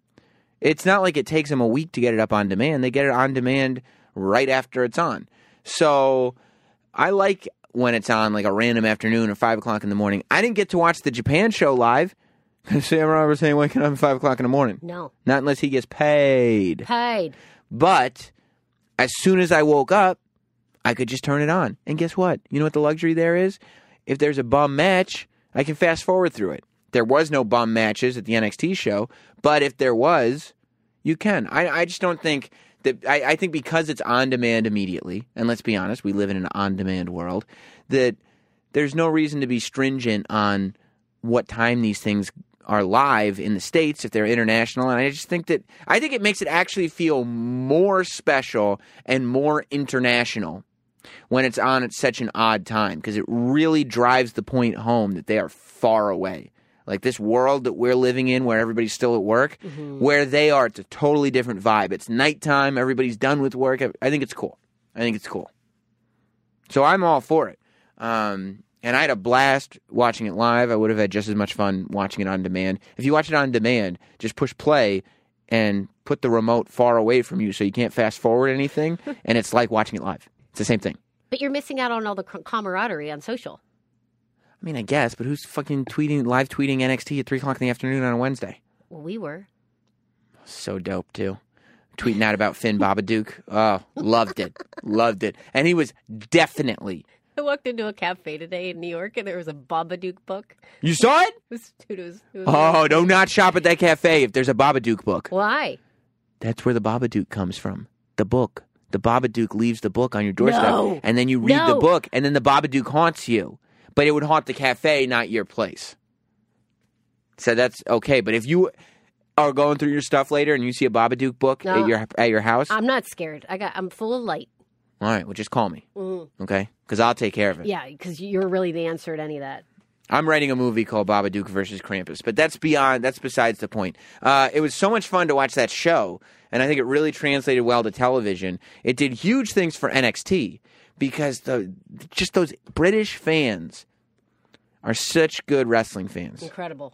Um, you know, JR in his blog this week questioned, he didn't specifically say, he said he was still kind of struggling with it, but he questioned whether or not some of the placement of the chants that the fans were doing took away from wrestling. Meaning, so Bailey's trying to sell because, you know, what's her face has her in a hold or whatever. So as Bailey's trying to sell, the audience is chanting, Hey, Bailey.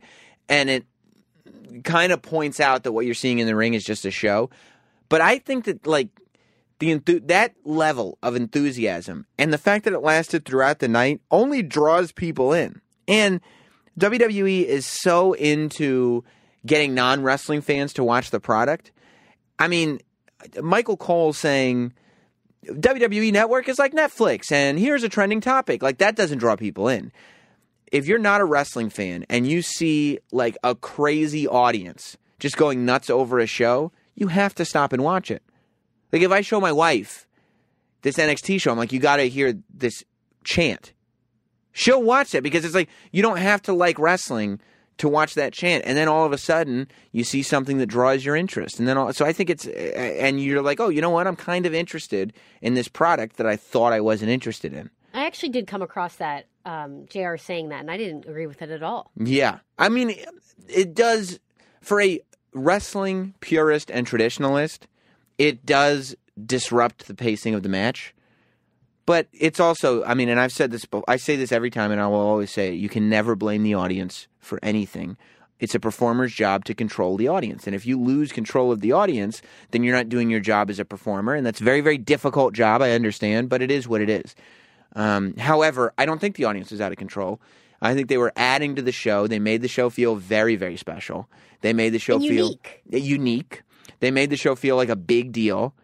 And it was like, now we feel like NXT is a global product because I heard a bunch of chants with British accents. I heard "How you doing" chanted with a British accent. So I think it's great. How did that sound? How you? I can't do it. You can do it. How you doing? How you doing? You know. It wasn't right. but yeah, so I thought, uh, and you can't teach that. that.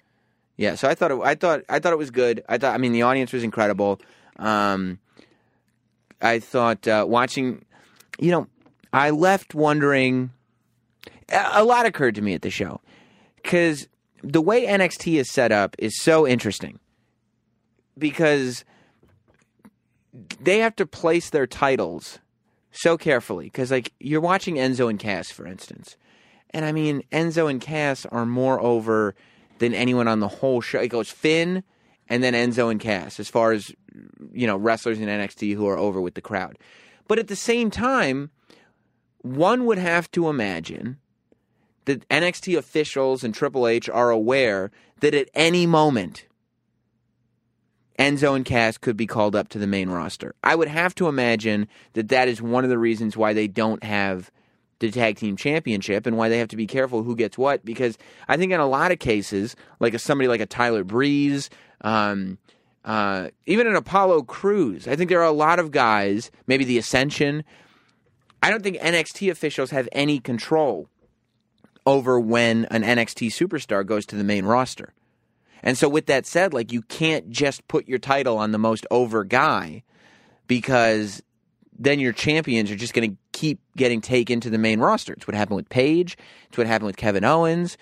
You know, it keeps happening, and it's not good necessarily, I don't think, for the product if you know you end up like that because then you've got somebody who's now on the main roster who has to go back to NXT and lose because you can't vacate it every time. So I, I I was very intrigued in the kind of thinking about that because at the same time maybe Enzo and Cass aren't on the main roster for months. Who knows for sure? But I mean, it's just I think it's a challenge that NXT has. I feel like the Enzo and Cass, though, I'm glad you brought that up. I feel like we haven't talked about them in a while, or they haven't been in the spotlight for a while. Well, Cass was injured for a while. Oh, was he? Yeah, so he was out for a little while. How long was that? Well, it was a, it was a, it was a good chunk of time. It was a couple months. Oh, Yeah, Cass was injured. He had a knee thing. Um, and like I said, I think that I think that they. My personal opinion, I have no idea, but it seems like they can't put Enzo and Cass too deep into anything because they may get plucked out at any moment. Because you would have to think on that roster, the next people to go to the main roster would be Enzo and Cass. I mean, I don't know anybody who would or should go before them. I think adding to that mix with right now, especially with Usos and Lucha and New Day, would be incredible. Yeah, I think That brings in a much needed. if you could if you could do something Enzo and Cass versus New Day, you got promos for days. Oh man, Can you imagine? be great. Enzo and Xavier going head to head on promos? Ridiculous. While Big E wiggles them hips in the background? I would love it. Love it. Uh, but I hope that, like Vince McMahon, for instance, watched the NXT show in the UK to see what an impact Enzo and Cass are making and have the potential to make. I mean, and I think they, and, and, it's just another example. It's like the Sasha Banks character. I feel like the Sasha Banks character, the Enzo and Cass characters, especially on NXT, are so much more culturally relevant than a lot of what goes on on WWE TV. It's so much. It feels so much more now. It's so much hipper that I think it's very, very badly needed. Uh, and I would not be surprised to see those guys on the main roster soon. I'll tell you what other match, if if if you were done there, Yeah, sure. which I loved was uh, Asuka Emma. I, I mean, Asuka Emma was amazing. I, I thought that would just kind of be an average. Yeah, but it, w- it was I- incredible. Asuka's not an average performer. She's exceptional. And But I thought that match would just be average. well, uh, yeah, I think Emma's very underrated too. And I, agree. think I think their in ring chemistry. I think you're right about that. I think that was really good. Um, and I, I that's another thing. I wonder what's Asuka's future because I think Asuka has a, a huge spot on the main roster. I think that they have nothing like her on the main roster, and it adds an element of seriousness to the women's division. And like I said last week, she's a, a merchandising machine. So uh, I thought that was really good. Uh, you know, the world title match was good. I liked that in the end it was kind of like Finn didn't really feel like he had won and was kind of knocked up a little bit. Um, I thought that was cool. Uh, it, it helps keep Samoa Joe strong, and it leaves a possibility for a for a rematch. I think they're doing a great job with titles at NXT. The world title does not get traded around much, and every time a person gets a championship, it means something. Like the tag team title was they're like, okay, we have this opportunity to take a team and raise them to the next level. That's perfect for Dash and Dawson. Uh, Enzo and Cass don't need it. Jordan and Gable are going to be huge. So they don't need the titles right now. They'll have them eventually, I think. But I mean, they're going to be such big stars, especially Chad Gable. So I think that they're using the titles to bring up Dash and Dawson uh, is a good thing. F- flipping over from tags to main title, though, do you think Corbin defeating Apollo Crews You know, I think weight? Yeah, I think I think that was really done well because I think what that does, I don't think it hurts Apollo Crews because Apollo Crews has plenty of victories and looked impressive enough. Uh, but I think it gives Baron Corbin some much needed uh, credibility I think it makes Baron Corbin very quickly a very serious contender. I think he really needs to get a hold of his character because I think we said it a few months back. Baron Corbin, remember that promo that he shot uh, right before the Barclays takeover? Yes. When he was hateable, Baron Corbin, when he was like, "I don't need to be here. A lot of these guys work their their their asses off to get here. I got a phone call." That guy. That guy is the guy who Baron Corbin needs to be 24 hours a day. And there's elements of that. He's not a likable guy. a lot of these guys wrestled for hot dogs. Right. Not me. That's perfect. Like, take the story, because that's every good guy's story in NXT. I traveled the world. I wrestled for hot dogs. I did this. Baron Corbin's the guy who's coming and he's like, no, no, no, I'm just here to beat all those guys. And it's so dislikable that that, that has the potential to really work, I think, if he can really get his hands on that character. And it's a, it's a beautiful character. It's perfect. Uh, so, yeah, I'm glad you brought that match up because I thought that was really important for the career of Baron Corbin. How about the explosion in the push, the huge push, Nia Jax? Yeah, uh, I think Nia Jax looks amazing. Uh, I think they've really found something special with her in that category. She's pretty athletic. You know what I Um, always say she looks like, or is in the awesome Kong. yeah. Yeah, yeah, she's definitely rem- uh, Karma. She's definitely reminiscent of uh, Awesome Kong, but bigger. Like she's t- way taller. Awesome Kong was not a tall, is not a tall woman. Um, she's just sub- uh, substantial. She's intimidating.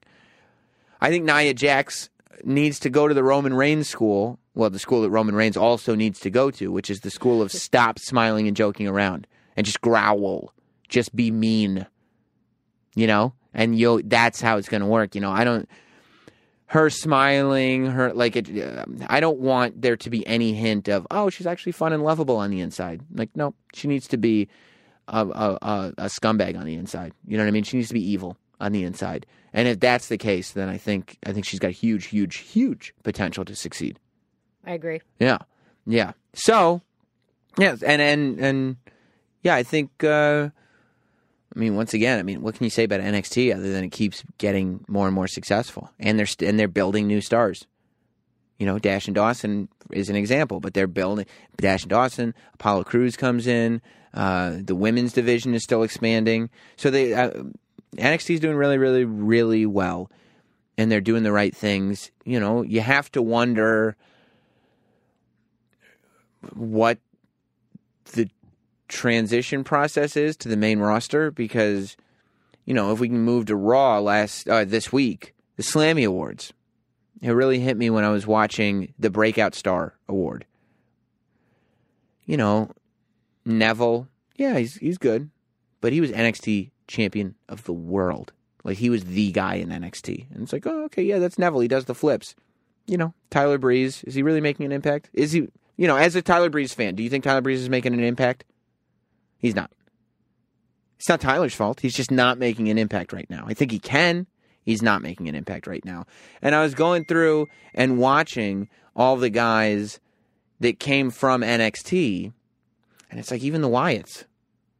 Like the Wyatts, they. I'm I'm glad they're winning again. By the way, so I'm not I'm not on my Wyatt bandwagon. I think they're still doing a good job with them, but they're not this dominating, scary force at the moment. And so Getting better though. they are getting better, and they're doing good with Kevin Owens. Kevin Owens is the one guy from NXT that WWE is doing good with. Um, maybe Kalisto is the exception. Kalisto and Kevin Owens are the only ones from NXT that they're really treating fairly. I mean, the people don't remember. I mean, maybe they do. Maybe the people who listen to this podcast do. The Ascension was the most feared team on the NXT roster. Like they just ate people and now they're a joke. You know? And so I you do have to wonder regardless of who it is, you know, if that transition And then I don't think you can include the girls in this because that's just not. It's a totally different category. Yeah, I mean, it is because the girls weren't being treated well that were already on the main roster. But yeah, you know, I mean, Because you could say Sasha and Charlotte have been put over huge. Well, Charlotte, I don't know about uh, Sasha's won some good matches. I guess that's true. Uh, yeah, but I mean, the women's division. I think they're kind of the idea was to completely change the division. Whereas Different category. exactly. Whereas the men's division was just like, okay, let's let's keep this train moving, and they seem to be relying on older parts of the train uh, still. That said, uh, what did you think of Raw? Wait, I have one more question for Yeah, you. yeah, go ahead. So, what do you think of now? Every single big pay per view seems to be trailed by big NXT show. Do you think there's going to be some more crossover or no?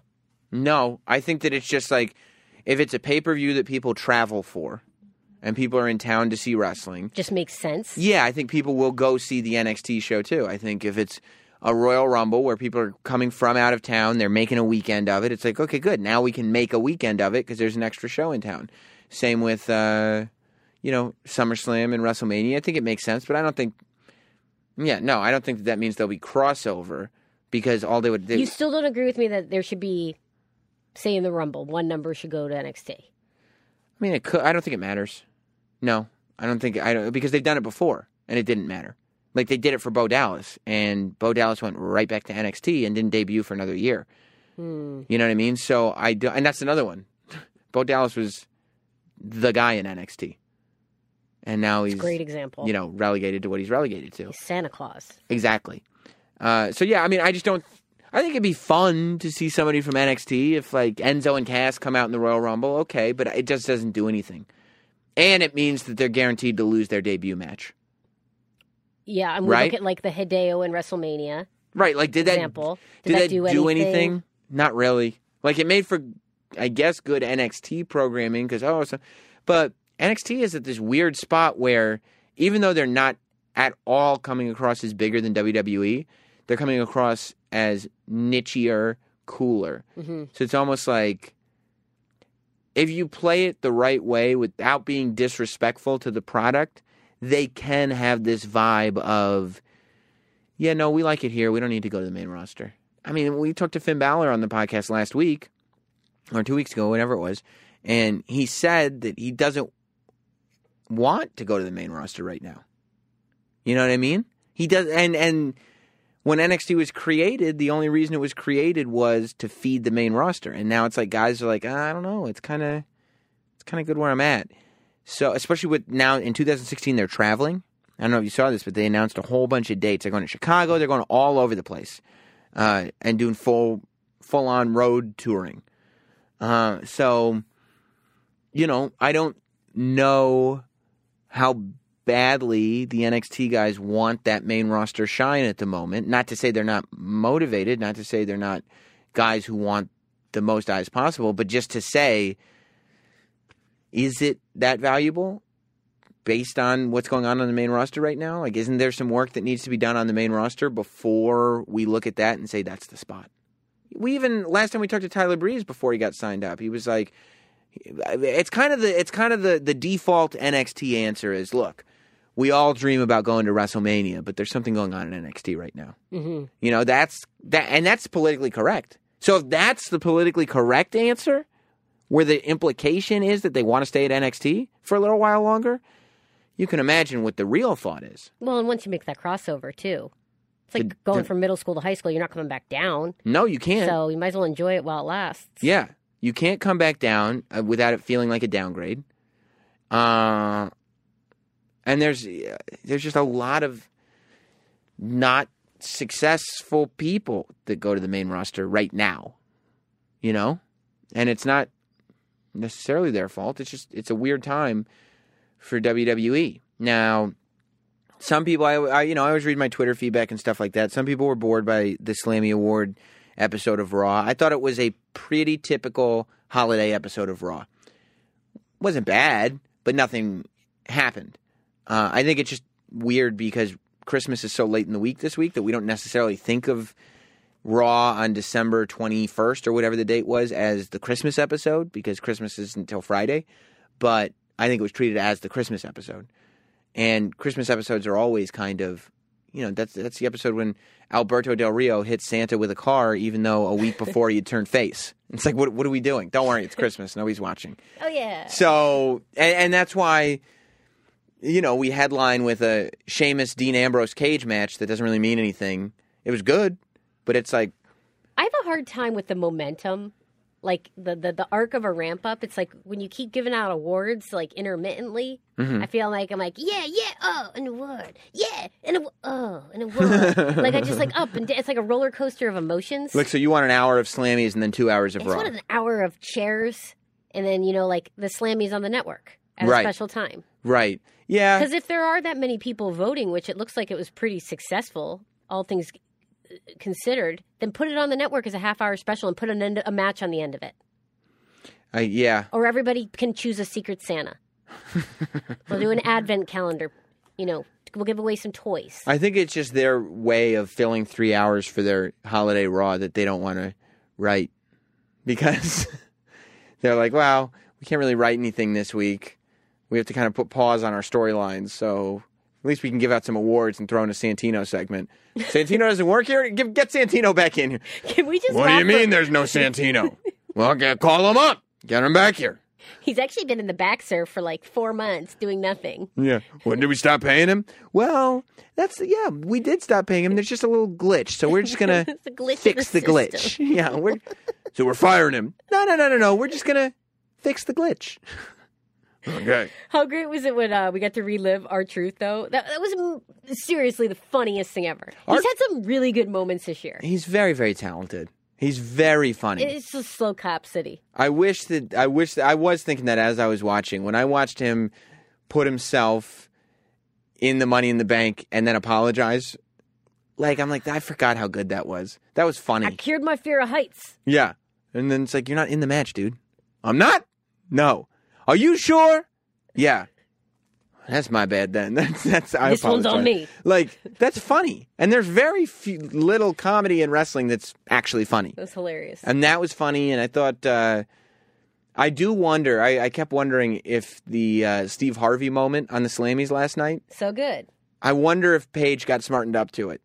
Because WWE is the type of place where they wouldn't tell Paige they were doing that. And the award, everybody's. This is the big controversy about the Slammies. People don't think it was legit. That the awards were not legit. Um, ev- to my knowledge, to everyone I've talked to, to all, I've talked to a lot of people on the writing team. I've talked to people on the website.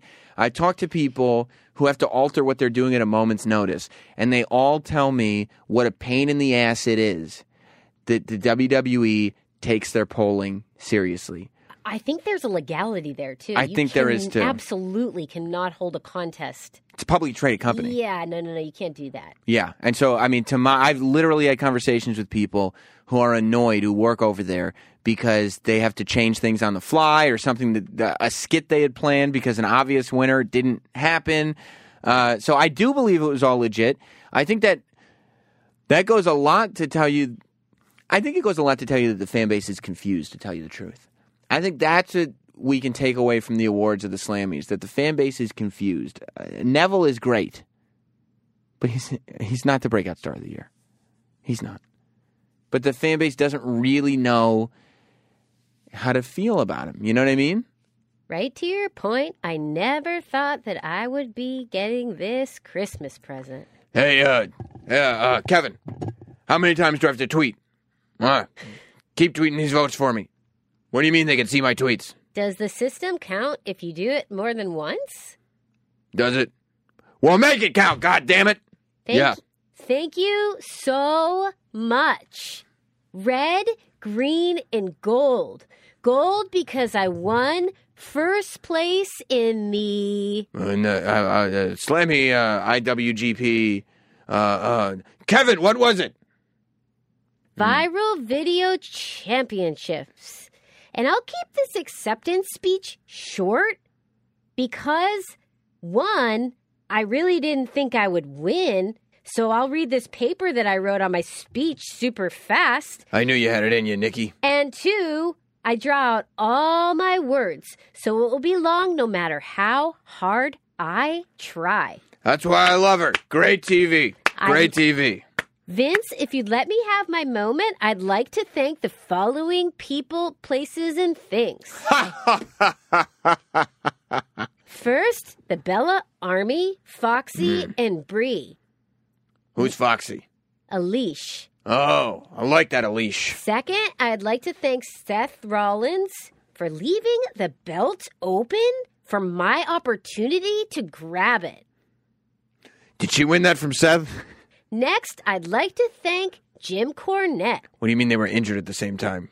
And finally, I would like to thank the Lex Express, which helped us go on tour and secure all these additional voters. I was wondering where that bus went. And maybe I should also thank Salonpas. Is that Beyonce's sister? I'm not sure what it is, but I hear it late at night on all the commercials. so I'd just like to add it. Congratulations, Nikki. This is fabulous. Reminder I conclude with that 301 days I was the longest reigning WWE Intercontinental Hardcore IWGP Viral Video Star Sensation of the Year. Champion. Champion. Uh, Brie, is there anything you want to say to your sister? Come on, Nikki! You too. I can't even do it. Love you too. Come on, Nikki! Although I will say, uh, it was embarrassing. Katie called me uh, this morning, and she told me she was planning on wearing Nikki's slammy outfit to the podcast today. I was. but I she was. was. embarrassed because Nikki had just worn it. I was a fan of the outfit. I have a few of those. I mean, what is that? A, a jumper? Well, it's a, it's a, it's a it's a lace bodysuit, It's hmm. transparent lace bodysuit. But don't worry, you wear underwear under it, and you, you can't see anything. It's no, fine. it's mesh. It's mesh. Yeah. It's like a fishnet all over my body. So how did you all over my body? how did you feel about uh, a lot of uh, big returns? Santino, injured superstars coming back. That was that was uh, Seth Rollins was a nice jump. I wanted to see what he had to say actually, Mm-hmm. because I wanted to see if it set a very early tone for him down the line. well. Here's the tone that I think. Some you, sorry, sorry. Did you think it was ahead. weird that S- Stephanie came back out after her freak out, or do you think it played okay? I think it was okay because the show is just so All over the place? It's just so long that it's It's been the like Oscars.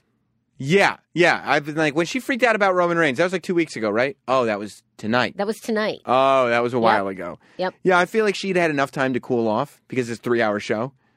Um, and she would be excited about Seth Rollins. Uh, I some people I read said that they didn't like that uh, Seth said he was rebuilding himself because that made it sound like an obvious good guy turn. That's what I thought too. I don't think that that's obvious at all. I don't think that that's been decided, and I don't think that will be decided until right before he comes back. I think what makes it obvious that he's going to be a good guy is the fact that Twitter and Facebook and the WWE universe could have voted for literally anybody. There were no nominations. Anybody is eligible. And Seth Rollins, not John Cena, not Roman Reigns, not Dean Ambrose, not any of these guys. Ha, ha. Seth Rollins. Do it. Do the laugh. Vince's laugh? No, Seth Rollins is so snaky. well, That's a B minus. Well, then don't ask me to do it. You put me on the spot. Sorry, I didn't need to. I didn't study. Um, Never study. Seth Rollins won the Superstar of the Year. The audience voted for him as Superstar of the Year. I think the most clear thing that says that Seth Rollins will come back as a good guy when he does come back is the fact that he was voted Superstar of the Year by the fans. Right? Am I crazy? I don't think so. Not for that, anyway. Got to come up with a new term because we keep going back to this whole idea that the universe is setting the stage of where things are going. Mm-hmm. It's so obvious. Mm-hmm. We have to come up with like a noun What are you talking about? because I think this is another pure example. We talk about this all the time that you can't shove Roman Reigns down people's throat. Mm-hmm. Doesn't work. However, if the universe speaks, i.e., Daniel Bryan, it, it- they have to play up that moment. They have to play that up. It's just called wrestling. That would be the noun. Like that's what you're No, supposed to do because- anyway. Because there isn't this this this linear divide of good and bad, and then you you have to like that person because they're good, and you have to like that person because they're bad anymore. The whole game has changed. The universe has such more of a voice. They always did though. I mean, all these, all the, every big star after Hulk Hogan was was made from fans cheering, like Shawn Michaels, uh, uh, uh, But then you go to the Attitude Era where, Stone Cold, Rock, Mankind. but they're was- not supposed to be. They're they're trying to carve out these characters, and it doesn't work sometimes. So they have to go with what does work. and it's those, right, exactly. So it's like that's that's the way it works. Like that's the way it's always worked, and and it's you can try to put somebody in a position, but I think the problem is that you can pick a guy because Vince McMahon is a genius when it comes to pro wrestling. There is ne- Vince McMahon is Steve Jobs level genius for professional wrestling. Nobody will ever touch what Vince McMahon has done, what he can do. Nobody will ever really know how his brain works. I mean, he is untouchably the greatest genius that the sports entertainment pro wrestling has ever known. There's no I'll have that argument with anybody. He makes plenty of mistakes. Everybody makes mistakes. But he is a genius. So he can see when somebody is going to click with an audience, I think.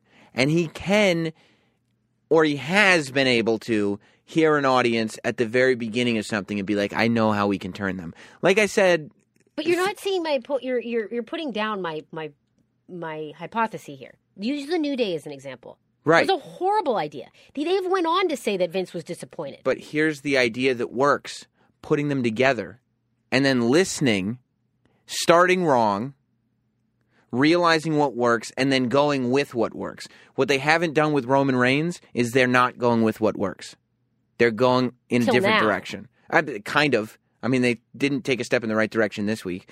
But yes, that's why Roman started getting cheered. It has nothing to do with fans being fickle. It has to do with the fact that on at TLC and at the Raw after TLC, they went with what works with Roman. And that's why it works. The reason the difference between the ringmaster and Stone Cold Steve Austin is Stone Cold is this raw talent going with what works. The difference between Rocky Maivia and The Rock is The Rock is this it's the same raw talent that Vince McMahon sees in the very beginning and goes, "Oh, if we present that raw talent this way, that's what works. We need to keep doing that.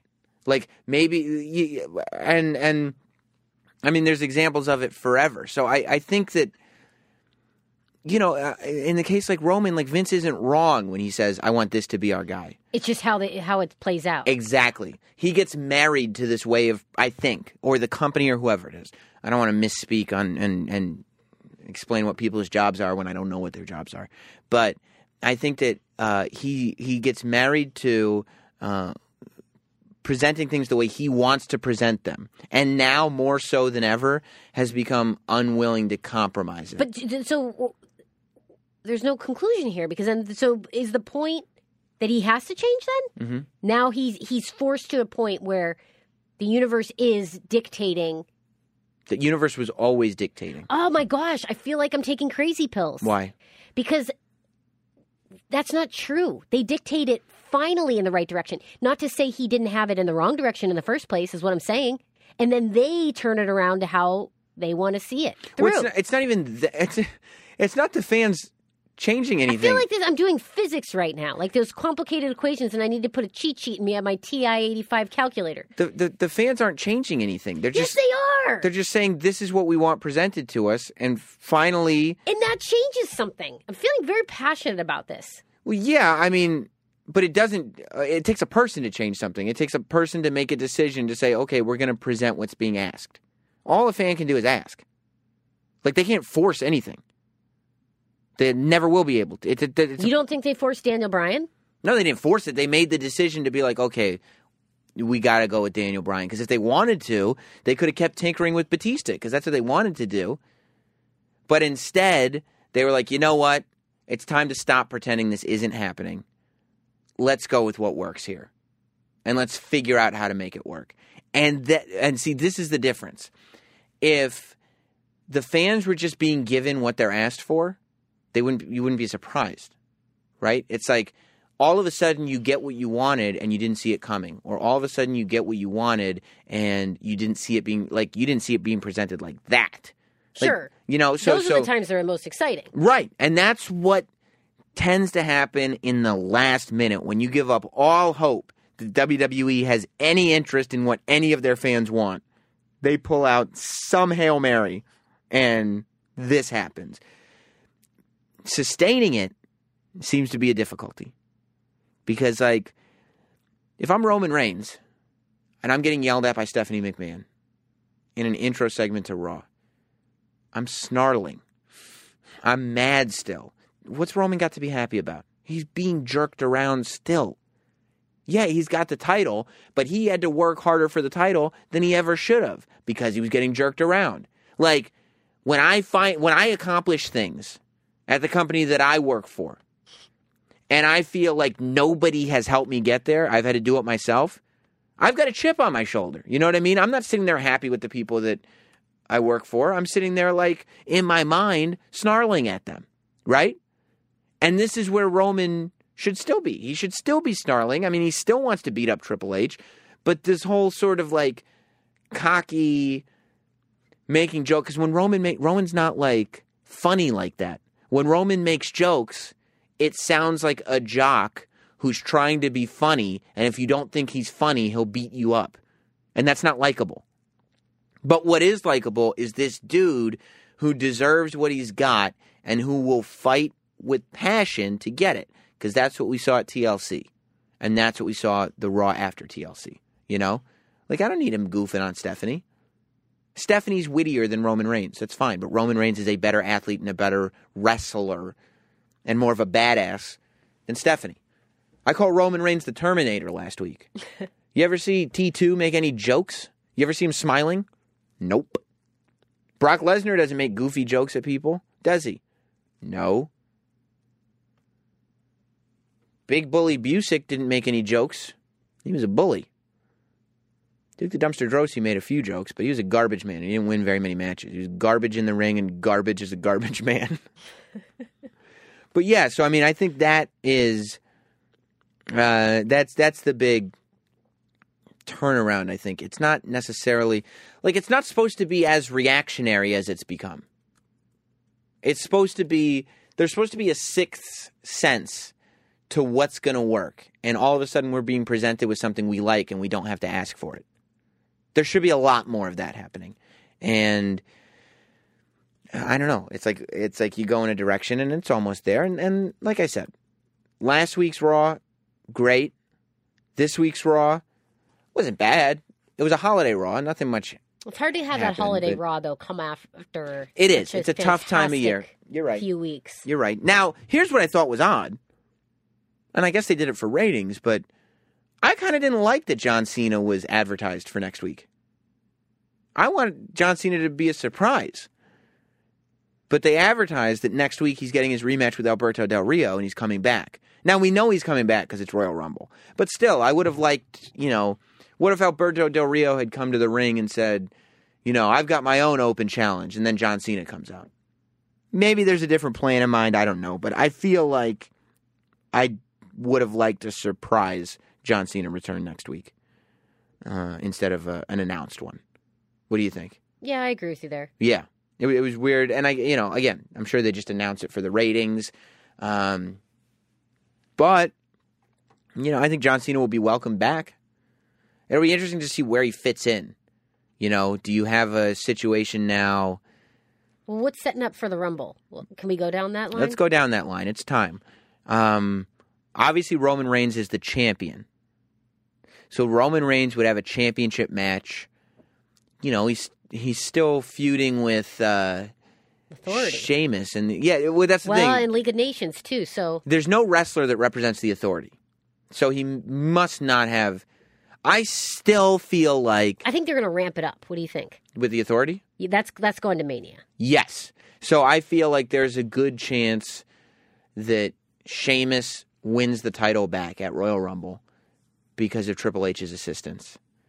Um, and then we start building toward a Triple H Roman Reigns match at WrestleMania. I think that's very likely. Uh, I'm assuming it's John Cena and The Undertaker. So now you've got Sheamus is champion, Roman Reigns is spoken for, John Cena is spoken for.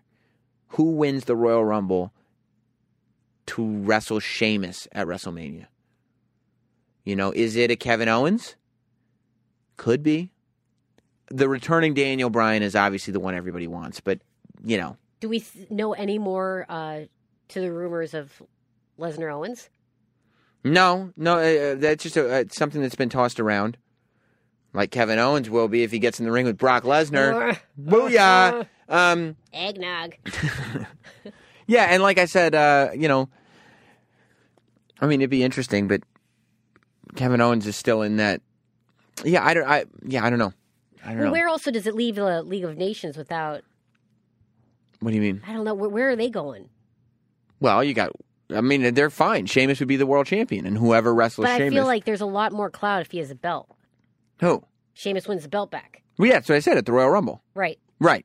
So they so they're good. Uh, it just it's not a belt; it's a championship. Sorry. It's just have to um, put a dollar in the jar. but who? Doesn't support anybody but Sam. That's right. Who wins the Royal Rumble?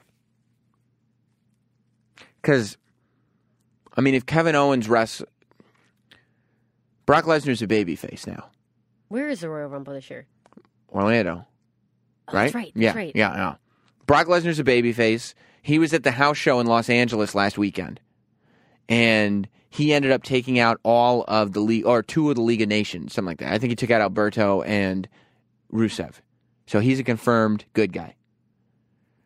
So do you have a Kevin Owens versus Brock Lesnar with Kevin Owens as the bad guy? Or is there a better bad guy that could wrestle uh, Brock Lesnar?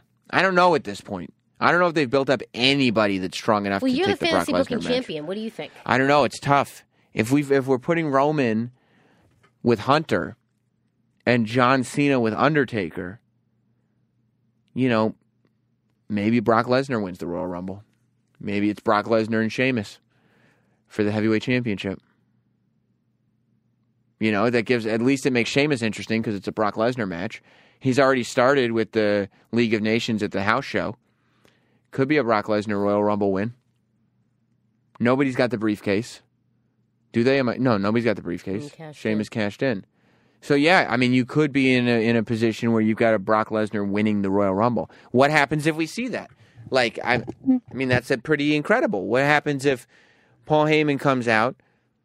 He wants a shot at the title. He's not getting one because Sheamus is getting the shot at the title. Good, then I'm putting my client in the Royal Rumble, and now you've got Brock Lesnar in the Rumble. That's good, Sam. Yeah. Maybe Brock Lesnar wins the Royal Rumble and he takes on Sheamus for the championship. Well, I like that because because of the potential interference with League of Nations. Right. Right. Right. And you still got, you know, that's a thought. I think I'm going to keep thinking about it Okay. because, I- you know, because then what do you got? Brock Lesnar winning the title again at WrestleMania and going away? Like, I, you know what I mean? Like, I don't, I don't exactly know what you do with the title at that point. Especially because now you've had your Roman Reigns special match, you had your John Cena special match. You know, maybe now Roman beats Triple H and goes, okay, Brock at Fastlane or whatever the next pay per view is.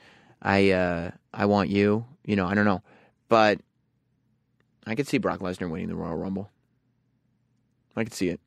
I wouldn't be disappointed by it. No. At least we'd know the fans would cheer the winner of a Royal Rumble for once. we can't go a third year in a row with a good guy winning and being booed.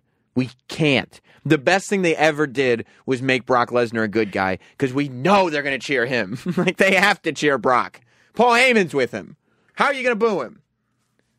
So, so maybe that's what you do. Maybe you let Brock win the Royal Rumble and then figure it out. Because otherwise, I mean, Roman's not in it. Otherwise, who's going to win? Cena? You know, Kevin Owens is still a bad guy. He's still in the Intercontinental title scene. Dean Ambrose has the Intercontinental Championship. It seems like they're happy with him there.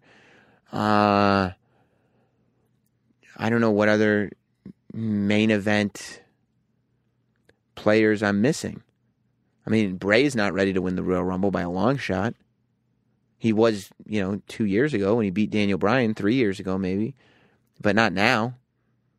I know you're so not hot on it, but I really am interested to see where Zayn falls into the mix once he's back. Well, he's coming back to NXT this week. I know, but beyond NXT. Because I feel like it left at such a great place. That Cena match was incredible, undeniably. Yeah, but it wasn't as good as the Kevin Owens Cena match. But I'm just saying. Yeah, it was. was I a mean, great match. Look, Sami Zayn's amazing, but he's not. You know, he's pretty far away from the main event scene. I feel, but uh, mm, Yeah, he's not. even- He's not. He's not close to main event scene. we had this argument over Kevin Owens, and I said he was tier A, and you said tier two. Yeah, and he's still not close to B the main or event whatever. scene. He's not anywhere near it. You're going to tell me he goes wrestling- against Lesnar in, in Mania, and that's not going I to be said big? that's a. I said that was a rumor. I didn't say he was anywhere near it right now. He's not. It wouldn't make any sense to have that match today. He's wrestling Dolph Ziggler. Sam, you need a Snickers. Well, I'm not you hangry. need a, you need a Snickers over there? There's no way. There's, I mean, he's wrestling Dolph Ziggler. Yeah, that's that's a blow off. Okay, His feuds with Dolph Ziggler and he and, and Dean Ambrose right but now. just three weeks ago, you said that he's he's uh, main event material. I said he's main event material, but I said that the story where he's at right now, it's the same thing I've said from the beginning. Doesn't make sense. Like you have to build a story with him that tells the audience that he's not this guy who's wrestling Dolph Ziggler. So you're just saying that Sami Zayn is nowhere near that. No, this- Card. right. Like he could wrestle the match and it could be a good match, but there's no reason for people to care about Sami Zayn right now because he's had one match on main roster TV and he's been injured for five months. So it's like, who's Sami Zayn? You know what I mean? Like you can't just. I mean, in that case, put the championship on Cesaro because he has good matches every time. Like he should come back from injury and be the hurt. champion. Yeah, he is hurt, but like, you know, I mean, if Cesaro can't be the guy, That's a good one, Sam. if he came, he's not going to win the Royal Rumble. Not to win the Rumble, just to get back in that mix. Yeah, but again, I mean, like these are all guys, and this is the real problem that's happened. And this is why I said months ago, we spend all our time worrying about part timers and John Cena and Roman Reigns, and you haven't built up any of these guys to a main event space. Like you have to tell a story that convinces me that they're in a main event space, and it's like let's. Uh, Kevin Owens can be there. He should be there. He's better than everybody. but you know, he has to soundly beat Dolph Ziggler and move on. Move on to the next thing. And he can be a good guy. Easily. Easily. It's so easy to cheer Kevin Owens. Uh, but he's gotta he's gotta he's gotta move on from what's going on right now. You know? He's gotta he's got the story's gotta be told in such a way where he's not if he's worried about the Intercontinental Championship and he can't win it,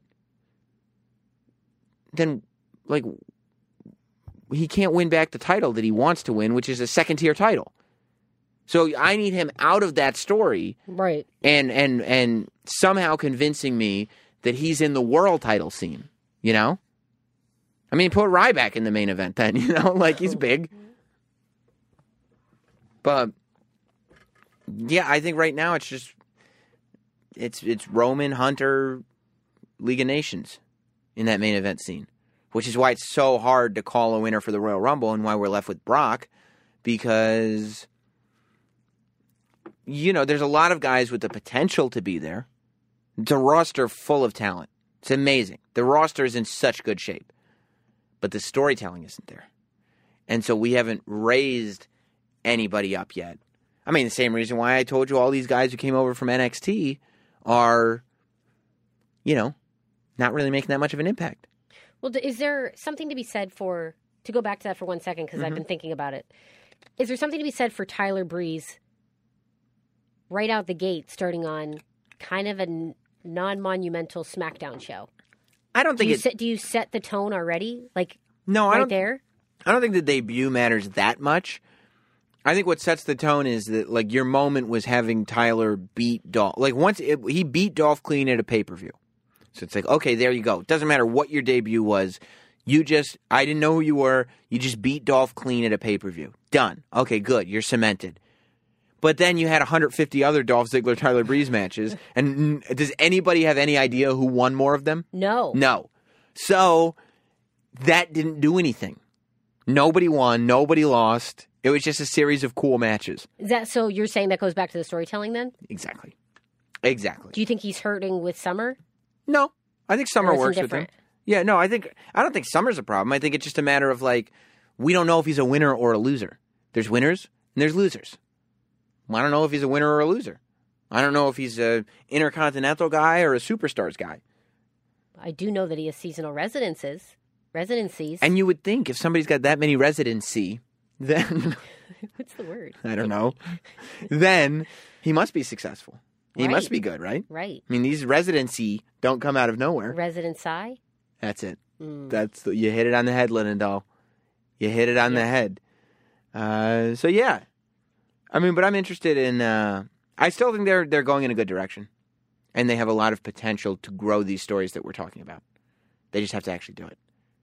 You know, I mean, that's what you see on NXT. You see people building toward main event status. You don't see Baron Corbin just all of a sudden he's in a takeover main event. It's like he won this match, and then he won this match, and then he won this match. Oh, now he deserves a world title match. Now let's, you know what I mean? There's a build, and there's not just let's pull this guy out because he's good and we'll make him the man. Now, Sami Zayn obviously should come back to NXT because he's he's the man in NXT and be in the world title scene in NXT. But I mean, NXT. How many subscribers watch the WWE network? There's what 1.3 million, Probably a little higher than that right now. maybe 1.4 at its highest. So you got 1.4 million total subscribers, Mm-hmm. which means significantly less than that watch NXT.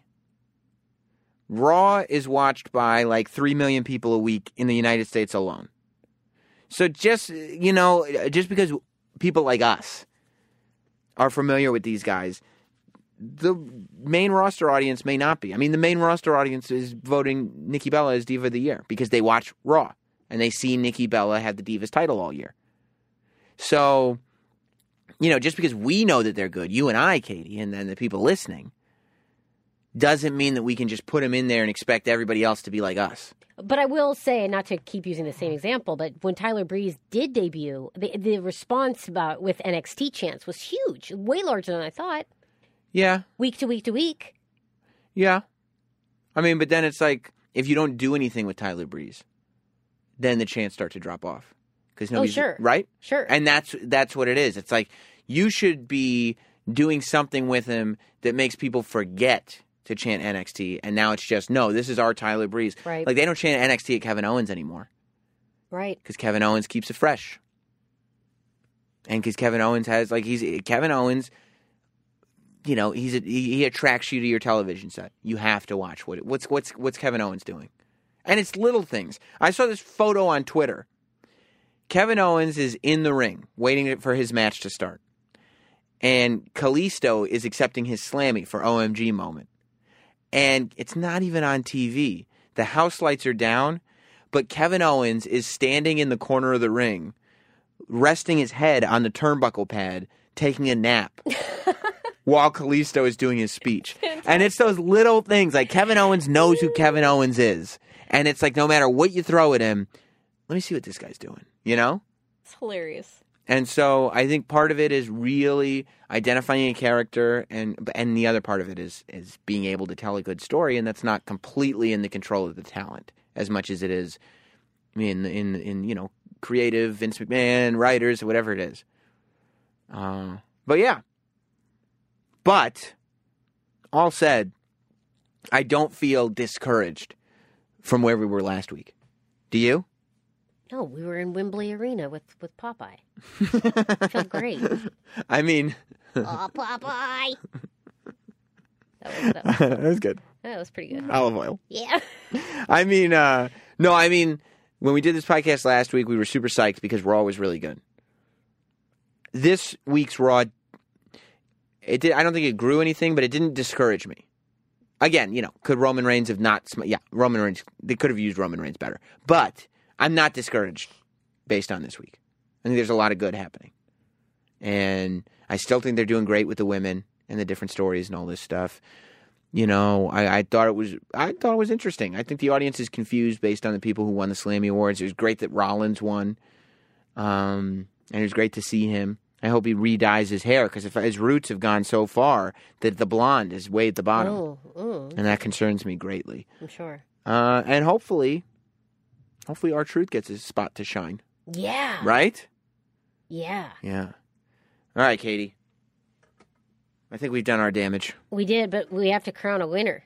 Oh, of course. contest. So what last week, and now you know, and this is what I was talking about. I told you Vince would not be back; he was off TV, but Stephanie came back, so she doesn't have to look after Hunter anymore. Mm-hmm. But Stephanie came back. But you and I, Katie, were trying to figure out if a new Raw general manager Uh-huh. would take over uh, to be the authority figure.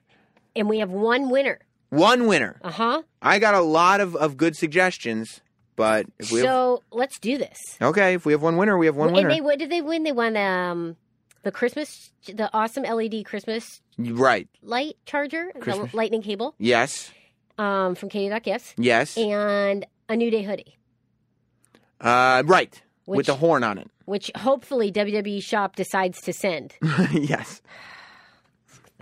Digress. Okay, so the winner is Yes. Daily DDT, Next Draw GM, William Regal. Uh, oh my gosh, actually, honest mistake. Oh no no no Honest, no no you know no what? no no no. I'm That's what the card said. so sorry, Daily DDT. Oh, Katie, how could you do this? oh my gosh, I'm so sorry. the winner Honest is mistake. Philippine. he called her Philippine. And then he spelled Philippines wrong.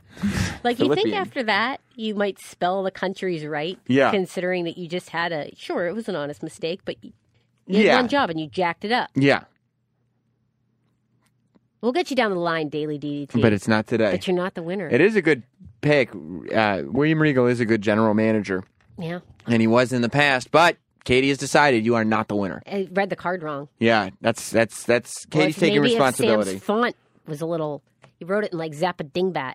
Yeah, but you're a tech girl. You can figure that All right, out. listen, You read all fonts. I read code. Yeah, that's right. I don't read symbols. So then, do I get to pick the winner? Yes. There were a lot of good ones. A lot of Shane O'Macs. Uh, a lot of Wade Barrett's. What about Savio Vegas? few Savio Vegas.